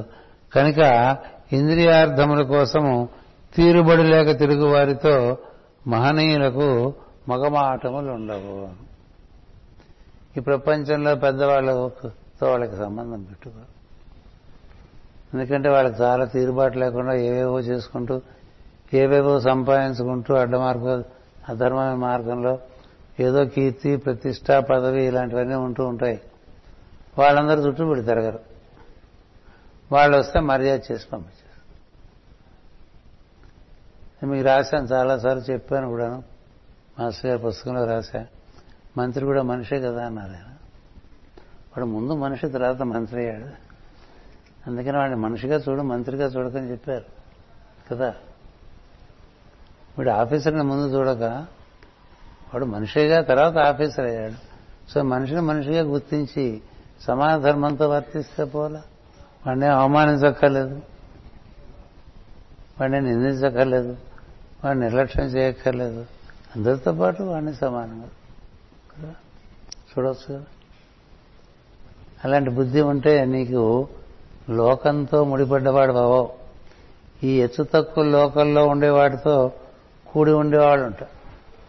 అలా ఉండే సన్యాసులు ఉంటారు, వాళ్ళ దగ్గరికి వెళ్ళొద్దని చెప్తారు. అంటే కలెక్టర్ గారు వస్తే మన పనులన్నీ మానుకుని వెళ్ళిపోవటం కదా, మంత్రి గారు వస్తే మన పనులు మానుకుని గవర్నర్స్ బంగ్లాలో ఆయన కోసం వెయిట్ చేసే వాళ్ళలో ఆ లిస్టులో మనం ఉండటం అలా ఉండదు. వారిని రమ్మనండి, వారికి నాకు వారితో ఏం పని లేదు, నాకు వారితో వారు నాతో పని ఉంటే నన్ను చూద్దాం అనుకుంటే ఇక్కడికి రమ్మను, నేను ఎందుకు వెళ్ళాను? ఎందుకంటే వాళ్ళ సామ్రాజ్యంలోకి వెళ్తే వాళ్ళ ప్రోటోకాల్లో మనం ఇరుక్కోకూడదు. మనకి ఇక్కడ ఏ ప్రోటోకాల్ లేకుండా ఉంటాం కదా, అందరికీ ఒకటే ప్రోటోకాల్, ముందుగా చెప్పడం లేకపోతే వచ్చిందో చెప్పటం, దానికి తగినట్టుగా సమాధానం ఇవ్వటం, ఇలా ఉంటుంది. అంతే, పెద్ద ప్రోటోకాలే ఉంది. అందుచేత ఈ విధంగా ఉండటం అనేది ముఖ్యం. అందుకని మహనీయులకు మొహమాటములుండవు అని. పెద్ద ఇండస్ట్రియలిస్ట్ ఇది ఆ రోజుల్లో ఈ రాష్ట్రంలో. ఆయన కారు పంపించేవారు, వాళ్ళ ఆవిడకి బాగాలేదని మాస్టర్ గారు కారు పంపిస్తే వారిని రమ్మని నేను వస్తానని చెప్పాను. వారు రమ్మను, బాధ ఏమిటో చెప్పమను, అప్పుడు నేను మందు వేస్తాను. అంతేగాని ఎవరో పని మనిషి వచ్చి చెప్తే వాడు ఏం ఇస్తాడు రిపోర్టింగ్? వాడు వస్తే అప్పుడు వాడు చెప్పారు, మీరు మీ శ్రీమతితో ఎప్పుడు కూడి ఉంటారు కాబట్టి ఆవిడ ఎలాంటి విషయం బాధలతో ఉందో మీరు వివరంగా చెప్తే మందు కరెక్ట్గా ఇవ్వడానికి వీలుపడుతుంది, కానీ మీరేదో మనిషిని పంపించేస్తే అవదు అని. అసలు అంతకుముందు కారు పంపించాం, మీరు రండి అన్నారు. దానికి వచ్చిన ఆయన చెప్పారు, మాస్టర్ గారు ఆయనకి నాతో పనా నాకు ఆయనతో పనా అని అడిగారు. మీతో పని, నాతో పని అయితే నా దగ్గరికి రావాలి, అది చెప్పు మీ బాస్కు అని చెప్పు. నాతో పని ఉంటే నా దగ్గరికి రావాలి, ఆయనతో పని ఏముంటే నేను ఆయన దగ్గరికి వస్తా. ఇప్పుడు ఆయనకి నాతో పని కదా, ఇక్కడికి రమ్మను, ఇక్కడికి వచ్చి మందు తీసుకుని వెళ్ళమను, ఆ తర్వాత చూద్దాను. ఆ తర్వాత ఆయన బాగా మెత్తపడిపోయాడు, అర్థమైపోయింది గురుగారి సంగతి. అప్పుడు దగ్గరని అప్పుడప్పుడు కారులో తీసుకెళ్తే వెళ్ళారు, అర్థమవుతాను కాదు నీ బట్టి కదా. అందుకని మొహమాటాలు ఉండవు. ఊళ్ళో పెద్దవాళ్ళని మొహమాట పట్టడం ఉండదు. కార్యక్రమాలు చేసేప్పుడు టైం అంటే టైమే, ముఖ్య అతిథి వచ్చినా రాకపోయినా టైం కార్యక్రమం మొదలైపోతుంది. ఏమో ఏం చేద్దామన్నారు, కాలం ముఖ్యం కదా అనేవాడిని పక్కన, నేను సై అంటే సై అని కానీ చేయకుండా వెళ్దామన్నారు. వస్తే అప్పుడు కూర్చోబెట్టేవాళ్ళు. వాళ్ళకు కూడా తెలిసిపోయింది జగద్గురు పీఠం అంటే టైం అంటే టైం అని. ఇవాళ జగద్గురు పీఠం అంటే ప్రపంచం అంతా అదే గౌరవం. టైం అంటే టైమే, అక్కడ నువ్వు టైంకి వెళ్ళకపోతే కార్యక్రమం మొదలైపోతుంది, నీకోసం ఆపరు అని తెలియదు. అలా ఉంటే బాగుంటుంది, కానీ ధర్మ సంస్థ వృద్ధానికి లొంగిపోయి జీవిస్తుంటే ఎట్లా? మన ప్యానల్ మీద ఎవరి పేర్లో ఉండవు, చూసారా? వాడిచ్చాడు, వీడిచ్చాడు, ఇంకోటి ఇచ్చాడు ఉంటాయా? మన బిల్డింగుల మీద ఉంటాయా? ఫలానా వారి దానం ఉంటుంది. ఎందుకు ఇలా ఉంటుందంటే లోకపు విలువలు వేరు, అలౌకికమైన విలువలు వేరు. అలౌకికమైన విలువలను ఆశ్రయించి జీవించేవారు ఈ లోకంలో పట్టుబడరు కదా. ఈ లౌకికమైన విషయాల్లో బాగా ఆసక్తి కలిగి అందులో ఇమిడిపోయిన వారు ఇందులోంచి బయటపడలేరు. అది పరవాణంలో ఏలాగా ఉంటుంది, దాని అంతా అది బయటపడే ప్రశ్నే లేదు కదా. దానికి ఆరు కాళ్ళున్నా ఏగి ఒక కాలు తీస్తే ఇంకో కాలు ఎగిపోతూ ఉంటుంది. ఎలా వస్తుంది బయటికి? ఎవడో రావాలి, రక్షించాలి, అలా జరగాలి కదా. అందుకని ఇక్కడ ఎంత బాగా చెప్పారంటే ఈ నాలుగు తెలుసుకుంటే చాలు. అంచేత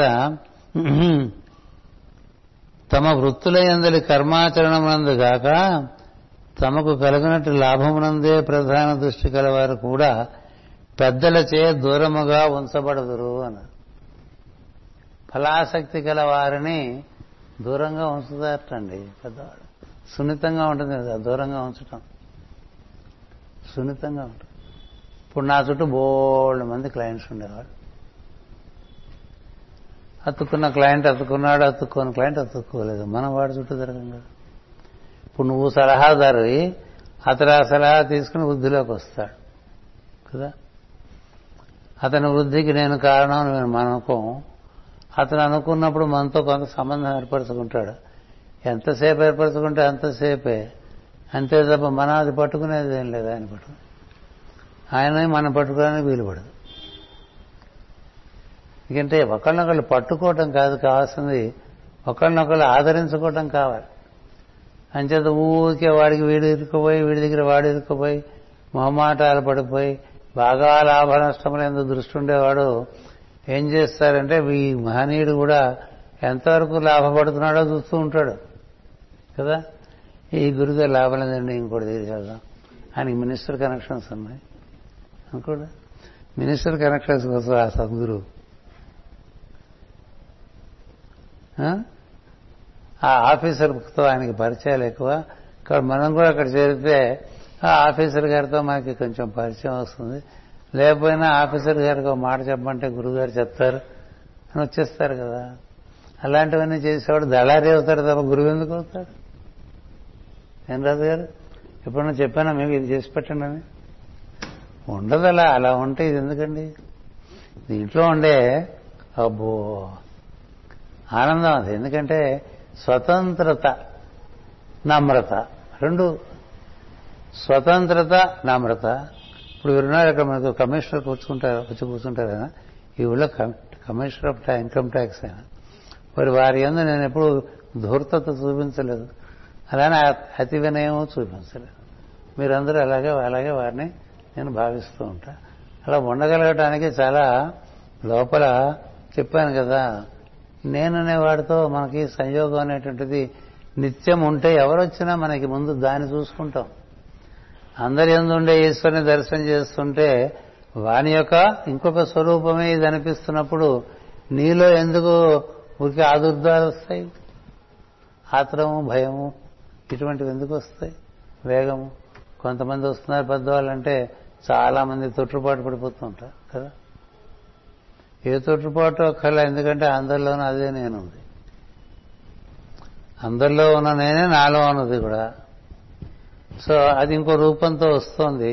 నువ్వు దాని దర్శనం చేస్తూ ఉంటే అన్నీ సవ్యంగా అలా ఏది తరంగములలో ఏమాత్రం వైవిధ్యం లేకుండా సమాన ధర్మంతో సాగిపోతుంది.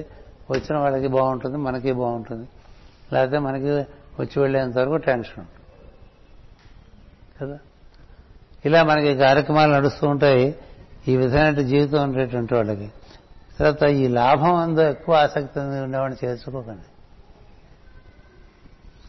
వాడు రజస్సు ప్రధానంగా ఉంటాడు. ఎందుకంటే ఏం చేసినా ఏమొస్తుందని చూస్తూ ఉంటే వాడు దరిద్రుడు, మహా దరిద్రుడు తప్ప చేసిన ప్రతి పనికి బలం చూసేటట్టు వాడు. మనకి జ్ఞానం ఏం చెప్తుంది? అసలు ఫలాపేక్ష లేకుండా పనిచేసేవాడు ఉంటే తీసుకోండి కదా. ఇప్పుడు మీరందరూ ఏం జీతాలు ఇస్తున్నామండి? మరి ఎంత పని చేసి పెడుతున్నారు? ఏం జీతాలు ఇస్తున్నారు? దీనివల్ల చేసే పని మంచిదని కదా. ఎంత ఇస్తారేమిటి నీకంటే? ఏమేమిరంటే ఆశ్చర్యంగా ఉండేది. ఏదో ఇది మోసం, బయటికి చెప్పరు వీళ్ళెవరు, బాగానే సంపాదించుకుంటూ ఉండి ఉంటారు అనుకుంటారు. ఏమీ ఉండదు, ఎందుకంటే అదే రహస్యం. నేను ఈకే గారి దగ్గర బాగా పనిచేశాను చాలా కాలం. ఏం ఆశించి? నాతో పనిచేసేవాడు కూడా ఏమి ఆశించడానికి ఏం లేదు. ఆశించకపోతేనే అన్నీ ఉంటాయి. పని ఆశించడమే తప్ప కర్మణ్యేవాధికారస్తే మాఫలేషు కదాచన అనేటువంటిది మనకి మూల సూత్రం మన సంస్థకి కదా. నఖ్య సన్యస్త సంకల్పో యోగి భవతి ఇంకో సూత్రం. ఊరికే రజస్సు చేత రకరకాలుగా స్కీములు వచ్చేసి ఈ స్కీములన్నీ గురువుగారిని అడ్డం పెట్టుకుని చేసుకుందాం అనుకునే వాళ్ళందరినీ నమ్మదు. వాడి స్కీమ్ నాణ్యతని నా చేత చేయించుకుంటే ఎట్లా? నా స్కీమ్లో వాడు భాగం అవ్వాలి తప్ప. ఎందుకంటే నేను పెద్ద స్కీమ్లో భాగం అయిపోయా. అది కూడా మనకు ఒక సూత్రం ఉంది అక్కల్ట్ మెడిటేషన్స్లో కదా. Already the scheme has started కదా. The game is already started. You are part of it. Don't play again your own games in it. You have to close those games and join the original game. నువ్వంటూ సొంతమైన game ఇందులో మొదలుపెట్టావనుకో దాన్నే నీ కర్మ అంటారు. నీ ఫేట్ అంటారు. ఎందుకంటే సృష్టి మొదలైనప్పుడే అది సృష్టి సంకల్పంలో ఆల్రెడీ అన్నీ ఇమిడిపోయి అందులో భాగంగా నువ్వు వచ్చావు. ఇప్పుడు నువ్వు వచ్చి ఆ సంకల్పాన్ని మార్చడానికి ఏం లేదు కదా. హైదరాబాద్ వెళ్ళే గోదావరి బండకి దాని రూట్ మారుస్తానంటే ఎవడో ఒప్పుకోడు, ఒప్పుకుంటాడా? అదేంటే నేను భీమవరం వెళ్దాం అనుకుంటున్నాను, దీన్ని కొంచెం భీమవరం నుంచి పంపించమంటే వాడిని దింపేస్తారు తప్ప, అంతేగాని గోదావరి ఎక్స్ప్రెస్ భీమవరం మీద తీసుకెళ్తారండి, తీసుకెళ్ళరు. ఇంగిత జ్ఞానం ఉండాలి. సృష్టిలో నువ్వు దిగి వచ్చినప్పుడు అందులో ఆ సంకల్పంలో భాగంగానే నువ్వు దిగి వచ్చావు. అదేమిటో తెలుసుకుని నువ్వు కూడా అందులో పార్టిసిపేట్ చేయి. అది తెలిసిన వాడు గురువు. అందుకని బాగా స్కీములు ఉండే గురువు దగ్గర చేరకూడదు. వాడికే స్కీములు, మనకెందుకు కోర? వాడే చుట్టూ పోతున్నాడు వాడి స్కీములతో. ఏ స్కీము లేకుండా కూర్చుంటాడండి వాడు. వశిష్ఠుడు అంటే మనది వశిష్ఠ పీఠం, కూర్చుంటే జరిగిపోతుంది అంతే. ఇప్పుడు సివి గారు మూల పురుషుడు కూర్చుని ఉంటాడండి అంతే. ఏం జరగదో నేను చూస్తానట, అన్నీ జరిగిపోతుంది, అన్నీ జరిగిపోతుంది. ఎందుకని నువ్వు ఊరికే ప్రత్యేకంగా ఏదో చేయక్కర్లా, జరిగిపోతుంది. భగవత్ కార్యం చేస్తున్నవాడు ఆరాట పట్టడం అక్కర్లా, జరిగిపోతుంది. విశ్వాసం ఉండాలి, ట్రస్ట్ ఇన్ గాడ్ ఉంటే అన్నీ అయిపోతాయి. మనమే చేస్తున్నాం అనుకుంటే కింద మీద కింద మీద కింద మీద కదా. ఇప్పుడు రాజుగారు ఉన్నారు, ఎంత అద్భుతమైన ఆశ్రమాలు ఏర్పాటు చేశారో. ఇవాళ ఆయన చూసుకుంటే ఆయనకే ఆశ్రయించదు, నేనే చేశాను ఇదంతా. నిమిత్త మాత్రం తవ సవ్యసాచి అని. నువ్వు రెండు చేతులతో బాణాలు వేయగలిగిన ధీరుడైనా నీ వల్లేం కాదురా, you're just an instrument in the hands of the divine. ఎందుకని ఎక్కడికెక్కడ మనం కింద పడిపోయాం కదా. ఎక్కడికెక్కడ మన రెండు చేతులతో బాణాలు వేసే విద్యలు కానీ ధైర్యం కానీ సమర్థత కానీ పడిపోయిన సందర్భాలు లేవు. అప్పుడు ఎవరు నిలిచాడు, ఎవరు నిలిచాడు? అందుకే అన్నీ పడిపోయినా నిలిచేవాడు కదా కావాలి. అందువల్ల మాగా కోరిక పలకలు పెట్టుకుని తిరిగేటువంటి వాళ్ళకి పనులు. ఏదో ఒకటి పెట్టుకో, అది దాని ఎందు సిద్ధి పొందేట్టుగా చూసుకో. ఆ దారికి అడ్డం వచ్చేవాడిని తొలగించి పెడతాడు గురువు. నువ్వు 10 పట్టుకొస్తే నీకు అవసరం లేదా అని అవసరం. ఇప్పుడు నేను రీజనల్ చేయమని అవటం అవునా కాదా అన్నట్టు నువ్వే చూసుకున్నారు గురువు గారు. అంటే ఏమిటర్థం? ఎందుకంటే మనకు బాగా లోపల రాజేస్తుంది అనుకున్నట్టు పోయేవాళ్ళం, పోతే అయిపోయింది. ఇటు మూసేస్తారు, వెనక నుంచి తలుపులు టపటం మూసేస్తారు. ఎవరు మూయరు, అదే మూసుకుపోతాయి. ప్రకృతిలో అట్లా ఉంటాయి కదా. నువ్వేది కోరొచ్చావో దాని ఉందే నీకు ఆరాటం అంటే తలుపులు తెరుచుకుంటూ వెళ్ళిపోతుంట. అందువల్ల అలాంటి వాళ్ళు మనకు వద్దంటున్నాడు. అదే విధముగా తమ దేహమందు అభిమానం కలిగి అమితముగా అలంకరణ వేషభాషాదులు ప్రధానముగా జీవించేవారుందరు కదా. మరి ఒక్కొక్కడు ఉపన్యాసం చెప్పాడంటే పెద్ద పెద్ద పట్టీలు తల్లిండా కదా, పెద్ద పెద్ద బోట్లు, చేతికి 5 చేతులకి ఉంగరాలు, మెడలో ఏదో లింగధారణ, ఏవేవో అన్నీ ధరించి వాడు వచ్చాడంటేనే ఓయ్ బాబోయ్ అని అలంకరణ, దేహాలంకరణ. అదేంటి ఊరే వేషం వేసినట్టుగా ఉంటుంది కదా. మామూలుగా ఎప్పుడు ఎట్లా ఉంటావు అట్లా ఉండక్కర్లేదు. అంటే ఏంటి తప్పు? నీ వాక్కులోంచి వచ్చేది కదా ప్రధానం. నువ్వేం బట్టేసుకుంటే ఏంటి? ఎమ్మెన్ గారు హాయిగా ప్యాంటును టీ షర్టు వేసుకునేవాడు. ప్యాంటు టీ షర్ట్ అండి, చూడండి బొమ్మలు ఉంటాయి. మీ ఫోటో కావాలంటే అలాగే నిలబడి తీసుకోమని చెప్పాడు. లేదు ఇంట్లోకి వెళ్ళి పంచగట్టుకొస్తాను ఏం చేయలే. ఎంచేతనంటే ఆయనలోంచి వచ్చేది ముఖ్యం కదా. అందుకని ఎక్కువగా వేషభాషలందు కానీ అలంకరణమందు కానీ అభిమానం కలిగి ప్రధానంగా జీవించే వారిని కొంచెం దూరంగా ఉంచుకోని తమ ఇల్లు వాకిలి కోసమే జీవించేవారు ఎందును. అదొకటి. వీడిని గృహస్థ అంటారు. ఎప్పుడు వాడికి వాడి ఇంటికోలా వాడి కుటుంబం కోలా, అంతకు మించి ఏముండదు. నేను నా వారు అంతే, ఫినిష్. ఆ తర్వాత ఇంకేం లేదు ఈ ప్రపంచంలో. వాడికి అదే ప్రపంచం, ఇంకంతకన్నా ప్రపంచం లేదు. అలా ఉండేవాడితో చేస్తే నువ్వు కూడా ముంతమోహం అయిపోతావు. ఇంత ముంతలు అమ్ముతారు కదా పూర్వకాలం, పెరుగుకి చిన్న చిన్న ముంతలు అమ్ముతారు. వాడు అది ఆ రోజు దొరికితే వాడు కదా, దానికే ఒక్కలే కదా. అది లేకపోతే ఎట్లానే, కూరలు లేకపోతే ఎట్లా, ఈ కూరల కోసం పాల కోసం పెరుగు కోసం ఆరాటపడిపోతూ రోజు వాటి కోసం జీవించే వాళ్ళు లేరా, ఉన్నారు. అలాంటి వాళ్ళు ఊరికే ఎంటర్టైన్ చేయకుంటున్నాడండి. ఇల్లు వాకిలి కోసమే జీవించేవారు ఇందును భార్యా బిడ్డలు తమ వర్గము అనువారికై మమకారు పడివారు ఎందును సజ్జనులు దూరము పాటు ఎందుతారు. నువ్వు వెళ్ళినా వాడికి వాళ్ళ విషయాలే ముఖ్యం, వాడి కోసం వాళ్ళ కోసం నేను వాడుకుంటూ ఉంటాను. ఎప్పుడు మా అబ్బాయికి ఇదే, మా అబ్బాయికి అది, మా అమ్మాయికి ఇది, మా అమ్మాయికి అది, మా అమ్మాయి పెళ్ళి, మా అబ్బాయి చదువు, మా అబ్బాయి ఉద్యోగం, మా అమ్మాయి పిల్లలు, ఇదే కదా. ఎందుకంటే దాటి అడిగేవి ఏముంటాయి పెద్ద విషయాలు ఏమిటదంతా? Only about man's own family and nothing else. ఏమైనా ఉంది అక్కడే తిరుగుతుంటే అన్నీ, అంతకుమించి నువ్వేం అడుగుతావు? అవన్నీ మనకి ఫ్రీగా ఇచ్చేవాడు గురువు. బయట అయితే వాటికి ఫీజులు ఉంటాయి కదా, ఆ ఫీజులు పెట్టి అక్కడ లైన్లో నిలబడలేక అట్లా వాడేసుకుంటూ ఉంటారు కదా, వాళ్ళని ఎక్కువ చేర్చుకోకండి చుట్టూ.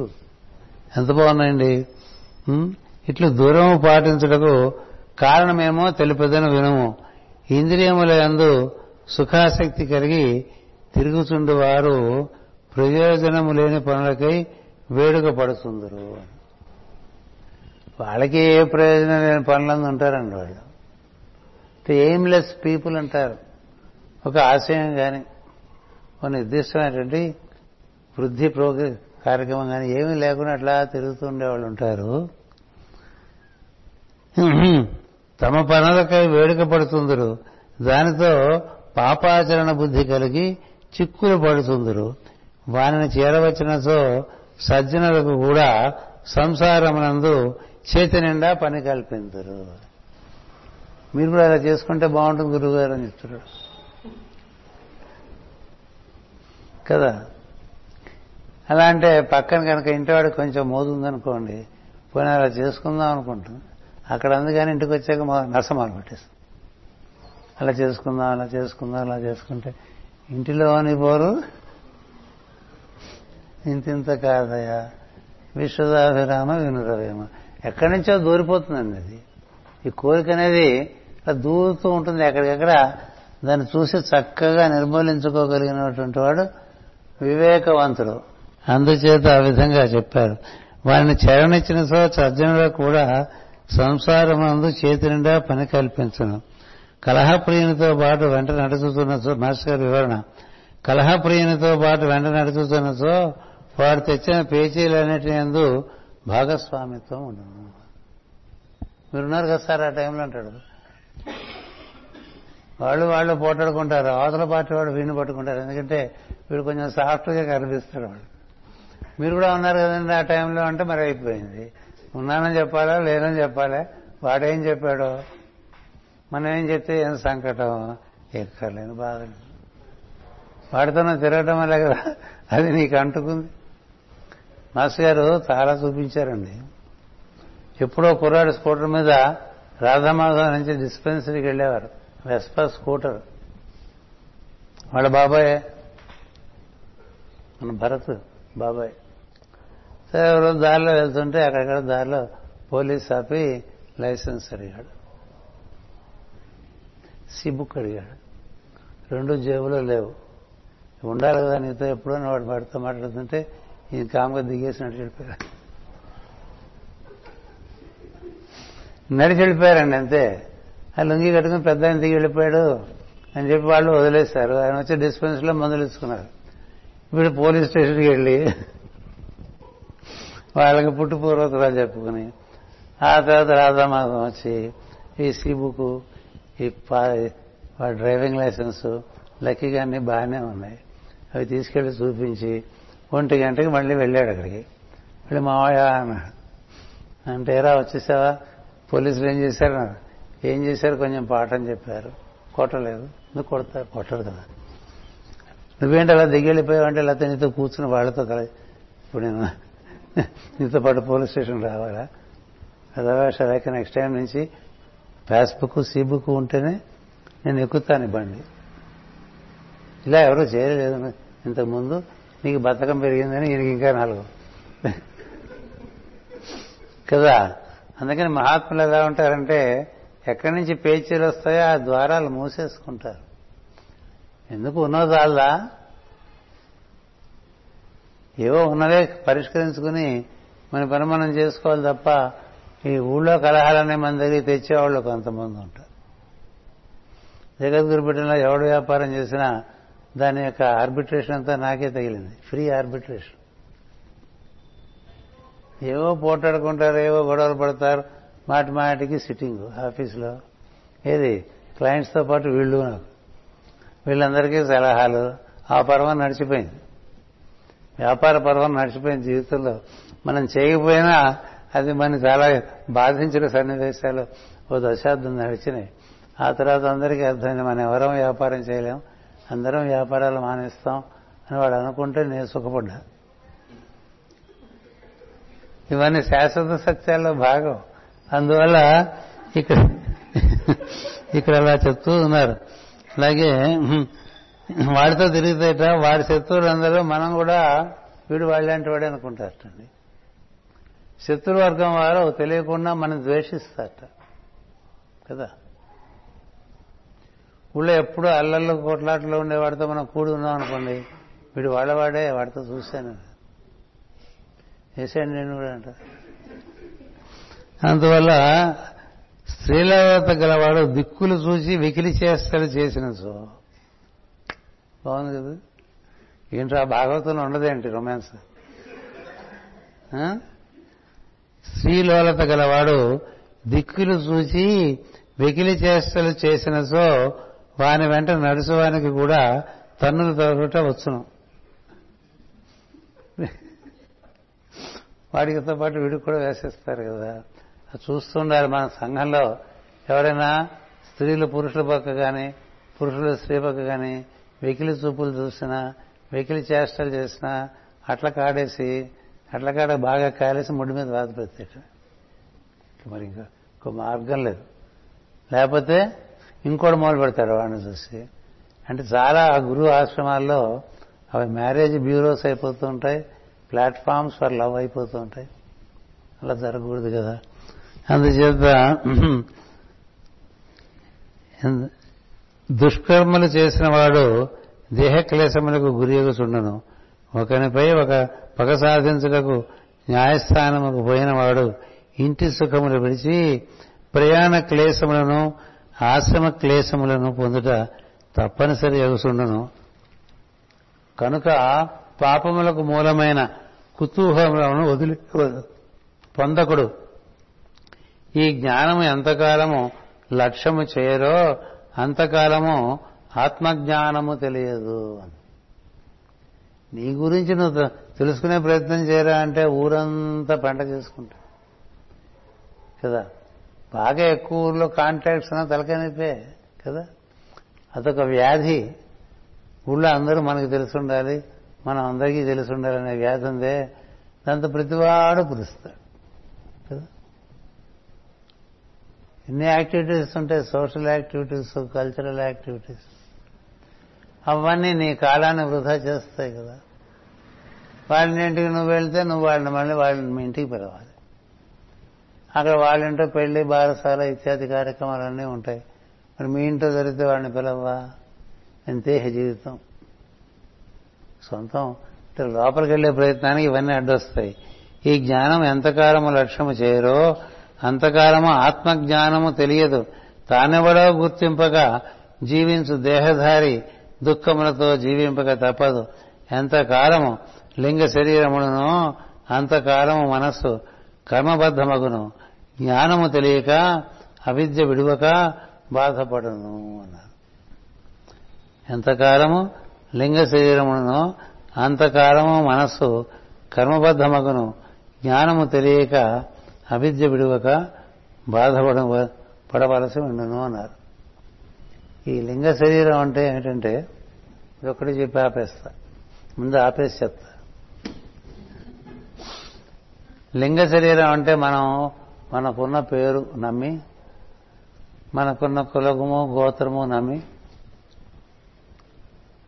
మన పేరు మన కులం మన గోత్రం మన జాతీయత మన స్త్రీ పురుష ఏమంటాం విభేదం ఇలాంటివన్నీ మనకు గుర్తుండి మనం సంఘంలో ఇదంతా కలిపి మనకు మనం నిర్వచనం ఇచ్చుకుంటాం. మన ప్రొఫైల్ అంటే అదే. ఆ ప్రొఫైల్ ఇప్పుడు పుట్టింది, అది నీ లింగ శరీరంగా పనిచేస్తుంది. అంటే నిన్ను గుర్తించాలంటే అదే గుర్తింపు. పార్వతీ కుమార్ అంటే అదే చారడే కొండండి అంటారు. అయితే అది జగద్గురు పీఠంలో ఏదో చేస్తూ ఉంటారు, ఆయన ఏదో చేస్తూ ఉంటారు కదా, అదే కదా, అంతే కదా. ప్రపంచానికి నీ గుర్తింపు, నీ యందు నీకున్న గుర్తింపు అది నీ లింగ శరీరం. అది దగ్ధమైపోవాలి. అంటే నేను అంటే నీకేం గుర్తు రావాలంటే అతడే నేను గుర్తు రావాలి, ఇంకేం లేదు. అది శాశ్వతమైనటువంటి స్థితి. ఇవి ఉన్నాయే ఈ జన్మతో సరి, ఈ జన్మతో సరి. అది ప్రతిసారి శరీరం ఏర్పడినప్పుడు ఈ లింగ శరీరం కూడా ఏర్పడుతుంది. ఈ లింగ శరీరంలో కారణాలన్నీ ఉంటాయి. మనం ఎందుకు ఏ పని చేస్తున్నామంటే కారణాలు ఉంటాయి. అక్కడ ప్రతివాడు ఎందుకు ఏ పని చేస్తున్నామంటే ఏదో కారణం చెప్తాడు కదా. ఇవేవి తెగని విషయాలు. కార్యకర్మ కారణము కర్మ, కర్మ కారణం ఉదాహరణ చుట్టుకుని ఒక పెద్ద చక్రంగా తయారైపోయి అందులో కొట్టుకుంటూ ఉంటావు. ఇదేది నేను కాదు, ఎందుకంటే నేను ఇందులోకి రాకముందు ఇవేం లేవు, నేను ఇందులోకి వచ్చాక ఇవి ఏర్పడ్డాయి, ఇవి నాతో ఉండవు, ఎప్పుడు నేను ఎప్పుడూ ఉంటా అని శాశ్వతంగా తెలిస్తే ఇంకా లింగ శరీరం యొక్క అధికారం మన మీద పోతుంది. అధికారం మన మీద పోతుంది. అంటే ఇప్పుడు నేను ఇట్లా ప్రవచనాలు చెప్పుకుంటూ జగద్గురు పీఠంలో బతికేస్తున్నాను అనుకోండి. ఇప్పుడు ఏ సోదరుడు నవనీతం లాంటి వాడు మీరు రాకపోతే ఎట్లా, మీరు చెప్పకపోతే ఎట్లా అంటే నిజమనిపిస్తుంది. లింగ శరీరంలో ఉంటే భగవద్గీతకి మీరు రాయపోతే ఎట్లా, అధ్యాయాలన్నిటికీ ఉపాఖ్యానం రాజుగారంటే నిజమే అనిపిస్తుంది. అవన్నీ సత్యాలు కావు. ఎందుకంటే నేను ఇది అనేటువంటి ఒక విషయం వాళ్ళు కొంత నిర్వచనం చేసుకున్నారు. నేను అదే కాదు, అంతకు మించి కూడా. ప్రతివాడు వాడు లింగ శరీరం కన్నా వాడు చాలా పెద్దవాడు. ఎందుకని వాడు ఉండబట్టి వాడి చుట్టూ ఆ లింగ శరీరం ఏర్పడింది కదా. వాడు లేకపోతే ఇవన్నీ ఏమైపోతాయి, ఇంకోళ్ళు చేసుకుంటారు. మరి లేకపోతే ఆగిపోతుందా సృష్టి? ఆగదు కదా. మనకు వీలైనంతకాలం మనం చేస్తాం, మనకి ఇంకా కుదరదురా అంటే ఆగిపోతుందా? ఆగదు. అది తిరిగి ఉండాలి. ఇది మనతో మొదలవలేదు, మనతో అంతం కాదు, మన తర్వాత ఇంకెవడో ఈ పెట్టడానికి కూడా దుర్మార్గులు ఉంటారు కదా. మనతోనే ప్రారంభం మనతోనే అంతం అనుకోవటం బాగా సిమెంట్తో చేయబడినటువంటి శరీరంలాగా ఏర్పడిపోతుందండి. అప్పుడు మనకి ఏమనిపిస్తుందంటే మనం లేకపోతే ఎట్లా అందరికోసం, మనం లేకపోతే అంతకన్నా బాగా జరుగుతుంది అనేటువంటి ఇంకో జ్ఞానం ఉంది. గురువుగారు ఎప్పుడు చెప్తూ ఉండారు ఆ మాట. కృష్ణమాచారి రాకపోతే వాడి తలదన్నేవాడు ఇంకోటి వస్తాడు, చెప్తాడు భాగవతం. మనతోనే ఉంది మహిమ, మనతోనే కదా అన్నారు కదా, మనతోనేనా. ఇప్పుడు ఎవరు లేకపోతే ఆగిపోతుందండి సృష్టి. అప్పుడెప్పుడు నెహ్రూ గారు లేకపోతే ఎట్లా అనుకున్నారు. నెహ్రూ గారు లేకపోతే మాత్రమే మన బండి రకరకాలుగా నడవట్లేదు, నడుస్తుంది కదా. ఇప్పుడు బాబా గారు వెళ్ళిపోయిన సత్యసాయి బాబా ఎట్లా అనుకున్నారు, ఎట్లా ఉంది బాగా జరిగిపోతుంది. ఏమవుతుందండి భూమి మీద? ఇప్పుడు కృష్ణుడే వెళ్ళిపోయాడు ఎట్లా అనుకున్నారు, ఎట్లా ఉంది, ఎట్లా ఏం లేదు, ఎట్లా అయినా ఏమీ లేదు. మనం రాకముందు అది ఉన్నది, మనం వెళ్ళిపోయిన తర్వాత అది ఉంటుంది. మన పాత్ర మనం తగు మాత్రం నిర్వర్తించి మనం నిష్క్రమించాలి తప్ప ఇదంతా మనం అనుకోకూడదు. ఎవడనుకోడు? నేననేటువంటి తన లోపల ఉండేటువంటి ప్రజ్ఞ ఆ నేనుకు మూలమైన నేనుతో కలిసిందనుకోండి, వాడేమనుకుంటాడు? బ్రహ్మజీవత్వం అనుకుంటాడు కదా, బ్రహ్మమే జీవుడుగా ఉన్నాడు అని చెప్పి తెలుసు ఉంటాడు. పాటలు పెట్టేస్తారు కదా బ్రహ్మని, ఇది పాట ఉంది, బ్రహ్మజీవత్వం బ్రహ్మని బ్రహ్మజీవత్వం. బ్రహ్మము దిగి వచ్చి జీవించాలనుకున్నట్టండి, అది నువ్వే. బ్రహ్మమే దిగి వచ్చి జీవించాలనుకుంటే మనం అంతా వచ్చేస్తాం. మనం బ్రహ్మమునకు సంబంధించిన వాడు, బ్రహ్మం దగ్గరికి వెళ్ళిపోతాం. అంటే ఏదో వచ్చాం, మనం తోచింది మనం చేశాం. ఎందుకంటే అని ఉండకూడదు. ఇట్లా భాగవతం ఎందుకు చెప్తున్నావు అంటే కారణం ఏం లేదు కదా. ఎందుకు చెప్తున్నావు భాగవతం అంటే కారణం లేదు కదా. ఎందుకు తిరిగావు ఎంతకాలం అంటే కారణం లేదు. ఎందుకంటే అడిగితే మనకే సమాధానం దొరకదు. అది లోకహితం కోసం ప్రకృతి మంచేత నిర్వర్తించుకుంటూ ఉంటుంది. అంచేత తెలిసి మనతో అంతా ముడిపడి ఉంది అని అనుకోకుండా మనం శాశ్వతం. ఈ లింగ శరీర ధారణంతా శాశ్వతం కాదని దాన్ని ఋషులు దగ్ధం చేసేస్తారు. ఋషులు అనేటువంటి వాళ్ళు తామిది తమ భూతము అంటే పాస్ట్ ఇది అనేది గుర్తే ఉండదు వాళ్ళకి. వాళ్ళ ఫ్యూచర్ ఇది అని కూడా దానికి ఆలోచించరు. వాళ్ళు దైవంతో కూడి ఉంటారు. ఇప్పుడు అలా లేకపోతే ఏమవుతుందంటే ఈ కార్యకారణ సంబంధం అని కాజ్ అండ్ ఎఫెక్ట్ అనే లోకాలు ఉన్నాయి. ఆ లోకాల్లో అలా పురుగులలే కొట్టుకుని తిరుగుతూ ఉంటాం. కిందటిసారి చేస్తే మళ్ళీ అవే స్వభావాలు మనలో ఉండి పైసారి వస్తాం, మళ్ళీ అవే చేస్తూ ఉంటాం. కిందల నుంచి బయటపడలేం. అది దేనికి బద్ధం కాకూడదంటే ఒక్కటే మార్గం, నీలో ఉండే నేను గుర్తించి నీవెవరో ఎరిగి నీకు మూలమైన నేను ఈశ్వరుడు వాడితో నువ్వు కూడి ఉంటే ఈ శరీరాలన్నీ రాలిపోతాయి. అలా రాలిపోతే నువ్వు సుఖపడిపోతావు. లేకపోతే మన బొమ్మలు పెద్ద పెద్ద కటౌట్లు పెట్టేసుకుని ప్రపంచంలో అందరినీ బాధ పెట్టేస్తావు కదా. తెలిసినవాడు ఇట్లా ఊరంతా కటౌట్లు పెట్టి ప్రజల్ని బాధ పెట్టాడు. వాడు వస్తుంటే ట్రాఫిక్ జామ్ అయిపోయి అలా ఉండదు. ఇప్పుడు చేసి బతికిన వారు ఉన్నారు. ఇప్పుడు పరమాచార్య ఉన్నారు కంచి, ఆయన దేశం అంతా తిరిగారు. ఎక్కడన్నా ట్రాఫిక్ జామ్లు అయినాయా? ఏముండవు. వాళ్ళు సంచారం చేశారంటే ఎంత సున్నితంగా చేశారండి. అలా ఉండాలి. మన ఉనికి ఇతరులకు ఇబ్బందిగా ఉండకూడదు. మన ఉనికి కూర్చిన ప్రభావం ఇతరుల మీద వాళ్ళకి శాంతి కలిగించేట్టుగా ఉండదు. లింగ శరీరం దగ్ధమైన వాళ్ళ కథ వేరుగా ఉంటుంది, లింగ శరీరం ఉన్న వాళ్ళ కథ వేరుగా ఉంటుంది. మాస్టర్ గారికి లింగ శరీరం కాల్చేశారు. అందుకని ఆయనకి దీని కారణంగా ఇది చేస్తున్నాను అనేటువంటిది లేదు. అందుకని ఇది ఇప్పుడు మొదలు పెట్టాం కదా, ఇది పూర్తి చేయాలి కదా, అలాంటివి లేదు. ఇప్పుడు ఏది పూర్తి చేయలేదు ఆయన. ఎందుకని కార్యకారణ సంబంధాలు లేవు వాళ్ళకి. మనతో సంబంధం ఏర్పరచుకున్నా ఇందువల్లనే ఉండదు, ఉంటుందా? ఇప్పుడు మనందరితో మాస్టర్ గారి యొక్క సంబంధం ఇందువలన అని ఉంటుందా? ఉండదు. మా ఇంట వంట చేశారు గృహప్రవేశానికి, ఎందువలన అంటే అందువలన అని పాడాడు, తెలుసు కదా. తెల్లావకి నల్లావు పుట్టదా, నల్లావకి తెల్లావు పుట్టదా, అది ఎట్లా పుట్టిందంటే. అలాగే నా కొడుకు స్వయంగా ఆయన కూర్చుని శ్రీశైలంలో చేయించారు. నువ్వు ఊరుకో, నేను చేస్తా అన్నారు. ఎందువలన అడగటానికి కూడా వీల్లేదు. నేను చేస్తా కదా, ఇంకా నువ్వు మాట్లాడదు, నేను బాగా చేస్తా కదా అన్నాడు, అంతే. ఎందుకంటే వాళ్ళ దగ్గర కారణం ఏమి ఉండదు, వాళ్ళకి అనిపించింది వాళ్ళు చేస్తారు. భాగవతం రాస్తున్నారు, ఎప్పుడు పూర్తి చేస్తారంటే ఎందుకు చేయాలని అడిగారు ఆయన.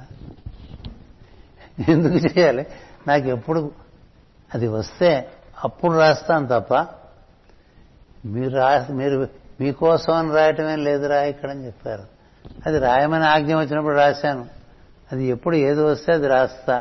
అది మీరు పుచ్చుకుని బాగుపడండి తప్ప ఇలా చేయాలి అలా చేయాలని ఆంక్షలు పట్టకండి. నాకే ఆంక్షలు లేవు, నాకే లేదు వ్యామోహం మీకెందుకన్నారు. కృష్ణమాచార్య రచనలు ప్రపంచానికి ఎక్కాలనేటువంటి వ్యామోహం నాకు లేదురా అని చెప్పారు కదా. చాలామంది వాళ్ళ పుస్తకాలు రాసి వాళ్లే అచ్చు వేసుకుని వాళ్లే ప్రచారం చేసుకుంటూ ఉంటారు కదా వాళ్ళ పుస్తకాలు. అటువంటి ఉండో ఒళ్ళు ఈ కారణదేహం దగ్ధమైపోతుంది. అది ఒక విచిత్రమైన స్థితి. ఏంటంటే నువ్వు ఉంటావు, ఎందుకుంటావు అంటే పైవాళ్ళు కిందకి ఏదో పని చేయడానికి నిన్ను పెట్టుకున్నారు, వాళ్ళ పనులు చేస్తారు.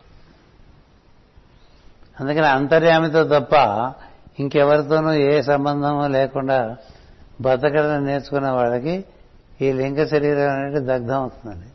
మన గజేంద్ర మోక్షల పద్యం కూడా వస్తుంది. అలా దగ్ధం అయినప్పుడు వాళ్ళు ఇక్కడ జీవన్ముక్తులు ఉంటారు.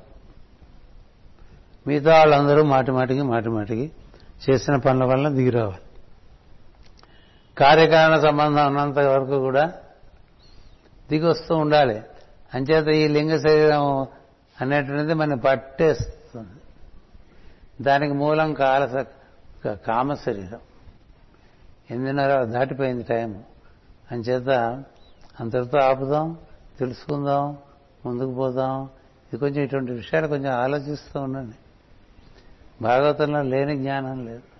స్వస్తి ప్రజాభ్యః పరిపాలయంతాం న్యాయేన మార్గేణ మహీమహేషా గోబ్రాహ్మణేభ్యః శుభమస్తు నిత్యం.